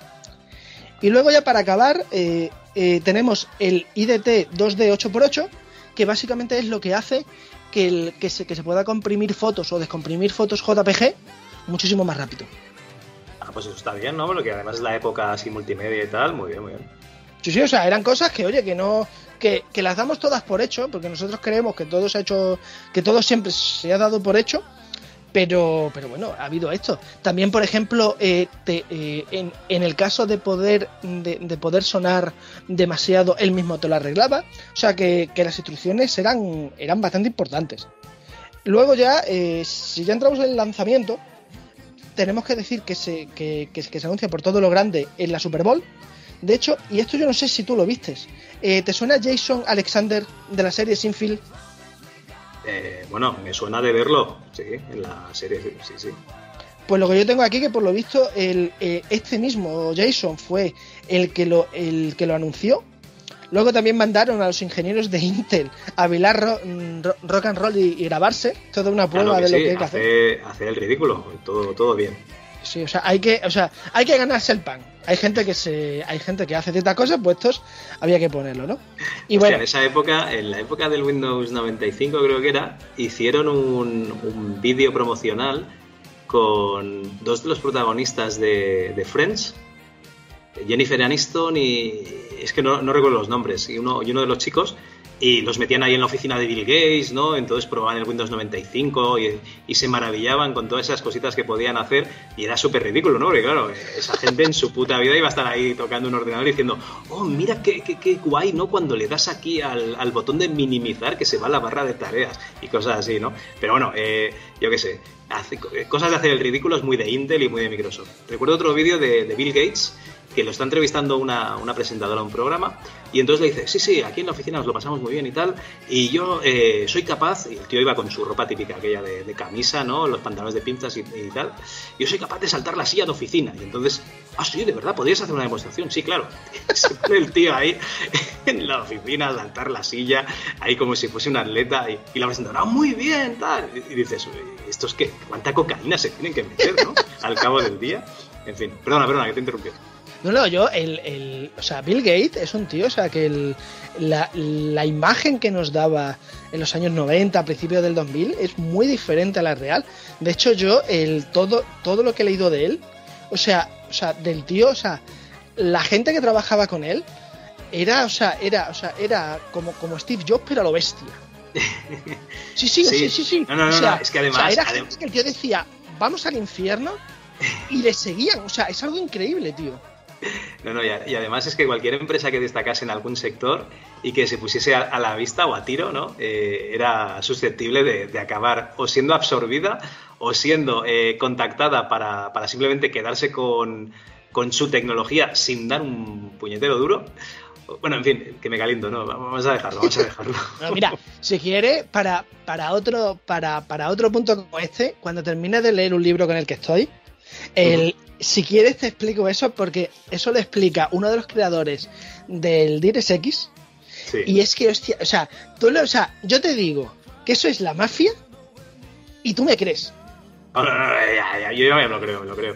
O sea, eh, que acabasen siendo los eh, ganadores del mercado de ofimático, ¿no? Cuando la ofimática lo petaba, no como ahora, ¿no? Que, que casi es una cosa que ya das por supuesto que será gratuita, pues eh, es porque eh, cogían y su producto era una mierda, era una castaña. Pero iban absorbiendo tecnología, ¿no? Y lo iban imponiendo en sus equipos, ¿no? Eh, obligado uso eh, Office. Y entonces al final, pues fueron desbancando a, la competencia. Pero es que las tácticas utilizadas, pues no son nada, nada éticas. En fin, bueno, vamos a, a lo nuestro, al, al MMX de Intel. Bueno, volviendo al tema, eh, bueno, Intel, bueno, Intel dijo que esto era la leche, que, que, la- que las aplicaciones iban a subir un, un- un 60%, pero que habría algunas que se podría subir hasta un 400%.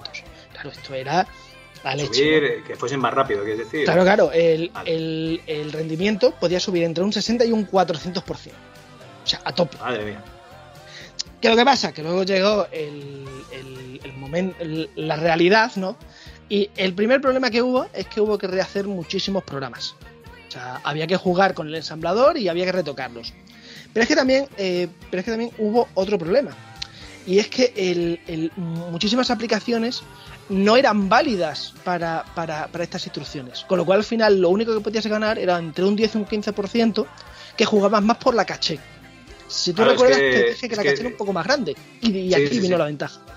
Claro, claro, es que tú realmente, si tu lenguaje de programación no, no utilizas las instrucciones, por mucho que, que tenga 200 millones de instrucciones más, ¿no? pues no te sirven de nada si no las estás utilizando. Claro, claro. Y aparte de eso, que, el, que a ver, que, que aquí cuando tú lees y cuando tú miras cosas, sí, sí, pero que es que al final todo, todo, todo se tiene que hacer a, a capón. O sea, tú tienes que ponerte con el programa, compilarlo y obviamente no vas a rehacer algo. Y más tener en cuenta que en esta época, eh, que, en, que en esta época eh, absolutamente todo iba vía CD, vía CD o disquete. Con lo cual, olvidaros de darle al listing, darle a actualizar y que saliera, ¿no? Esto era, esto era también otra cosa que la gente no. Claro, los que no lo han conocido, nosotros sí, porque los que trabajamos con MS2 lo recordamos bien, ¿no? Pero claro, ¿qué fue lo que pasó? Que todo esto hizo que, que fuera muy, pero que muy poco utilizado. Aunque a la larga sería bastante importante.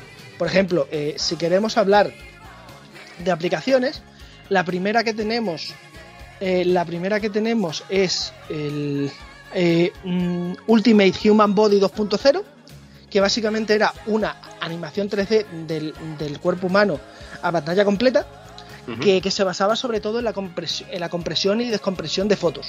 Con lo cual, pues esto pues les llegó a ayudar mucho. Luego, en juegos, los más así conocidos son Half-Life Unreal por el tema del sonido. Vale. Assault, que mejoró el 3D y las transparencias. El Rebel Bull Rising, que precisamente... Este, este me suena. Este no lo dijiste el otro día. Ese mismo era. Vale, vale. Para eh, el que, que con esto se le podía añadir iluminación. Y después tenemos el pod. Que esto, esto la verdad es que no, lo, lo tengo yo que comprobar con todas las versiones, pero por lo visto, cuando, cuando activas MMX, te mejora el sonido y luego te, y luego te muestra humo en los neumáticos y las huellas. Esto Ah. yo creo que no solo es así, pues porque yo creo que lo he visto con 3DFX, pero bueno, lo dejamos aquí y alguno en los comentarios que nos lo diga. Vale, vale. Y luego ya, eh, de, y, y después ya de aplicaciones, tenemos el, el WinDVD, el Winamp y los programas con los que con, lo- con los que decodificábamos de gorra el Plus. O sea, los que, los que veáis el porno gratis y el fútbol gratis, ¿no? Eh, Ey, ey, ey, ey, te, te veo puesto, te veo puesto. Luego también tenemos el, el WordPerfect, que es una aplicación que, por cierto, se la cargó Microsoft, literalmente. De hecho, de hecho, en, en el libro que estoy leyendo, el, el tío explica cómo se la cargaron. O sea, que fue algo brutal. O sea, fue decir, señores, hay que, hay que imponer el Office y punto. Y el WordPerfect, pues claro, pues se lo llevaron por delante. Y luego también eh, hay un emulador de Super NES que es muy famoso que con este sí que os puedo yo garantizar que se nota, porque con esto yo sí lo he probado. Con el Z Super NES. el ZSNES, sí, sí. Si le, eh, si le quitáis las instrucciones MMX, el, el- el emulador funciona mucho peor. Y este sí que os puedo yo decir que yo lo he probado. Pero tú puedes coger un, un ordenador con un MMX. Yo, por ejemplo, tengo un Pentium, no sé si un 166 MMX o algo así. ¿Le puedes desactivar las instrucciones MMX? Yo si no recuerdo mal se lo desactivé por BIOS. Ah, vale, vale. No, no, que- No, no, yo lo hecho- digo, No lo he hecho eh, nunca, mm. te lo digo, pregunto por eso. Yo te digo, por BIOS yo creo que lo puedes deshabilitar. También te digo que yo tengo un Pentium que dependiendo del día es un modelo. O sea, a una vez lo arrancas y es un Pentium 100 y otra vez es un Pentium 233 MMX. Hostia. Sí, sí, sí, sí, o sea, es brutal. Yo no sé qué le pasa al cacharro, lo que pasa es que, bueno, como funciona y como me da el apaño para las cuatro cosas que pruebo, me da igual. Pero yo supongo que en BIOS y tal se podrá mirar. Si no, pues sería cuestión de buscar otra manera. Pero vamos, que se puede quitar, os digo yo que sí. Y Madre bueno, mía. contado todo esto, pues ya tenemos que ir cerrando. Y bueno, como hemos dicho antes, el código de 32 bits tardó mucho en implantarse. De hecho, no se llegó a implantar hasta el Pentium 2, que técnicamente es un, es un Pentium Pro barato con las instrucciones MMX. Y luego también tenemos al- algunos Pentium Overdrive, que son unos modelos baratos que salieron tiempo después, que los tengo yo que ver porque eh, hay, mucha gente que los usa para, para este tema antiguo, junto con los Cosa 2, que también las llegaron a añadir.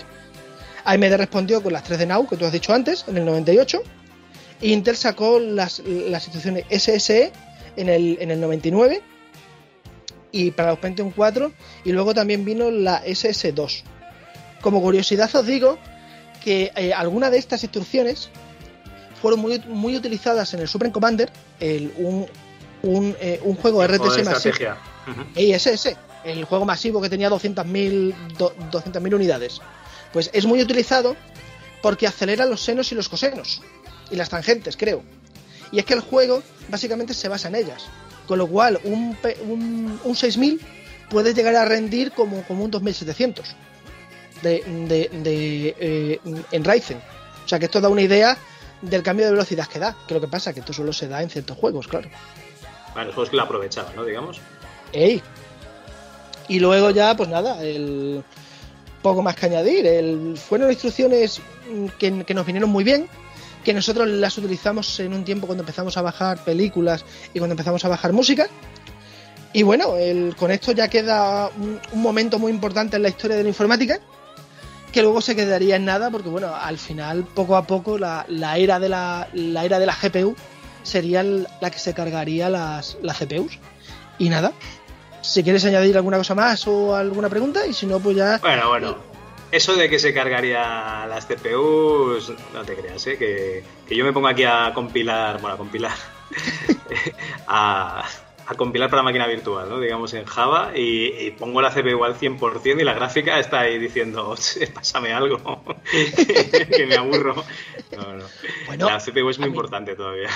A mí me pasa en, en algunos vídeos que yo, que yo he tenido a 2 y 4K, que a mí la CPU, lo que tú dices, se, se queda con el cigarrito, y la GPU, pues la pobre dice, chacho, coño. mm, Yo creo que yo he visto mi, mi tarjeta gráfica más animada con vídeos de 4K que con juegos. Con eso te digo todo.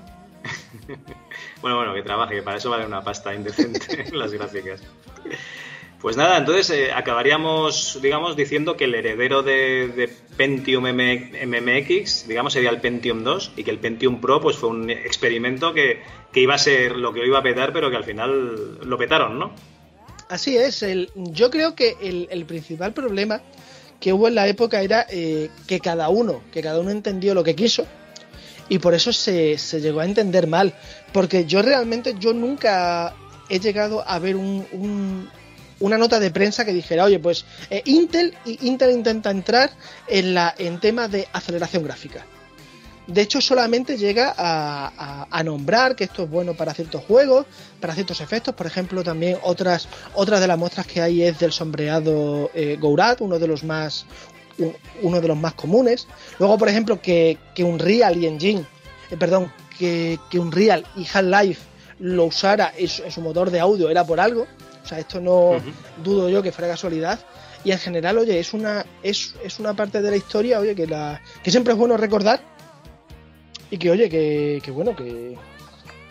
Que, oye, que inclu- incluso también que el MS2 la llegó incluso a aprovechar más que el Windows, porque en el 95, el Windows 95 todavía no estaba muy fino.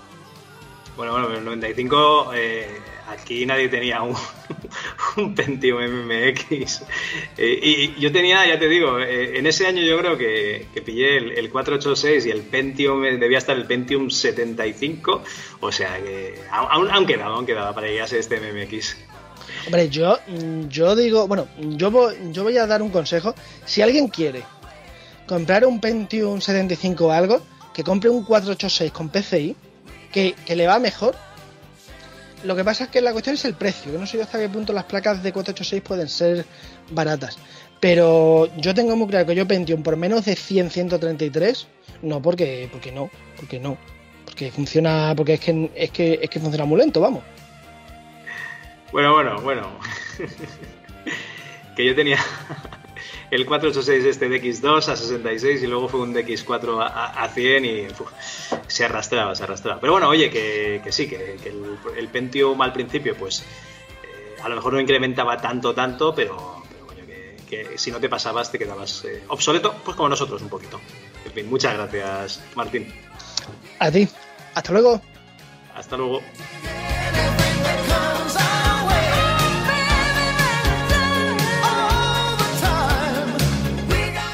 Is it true that you can leap over a chair from a standing position? It depends on the size of the chair. Uh, I'll cheat a little bit. yes!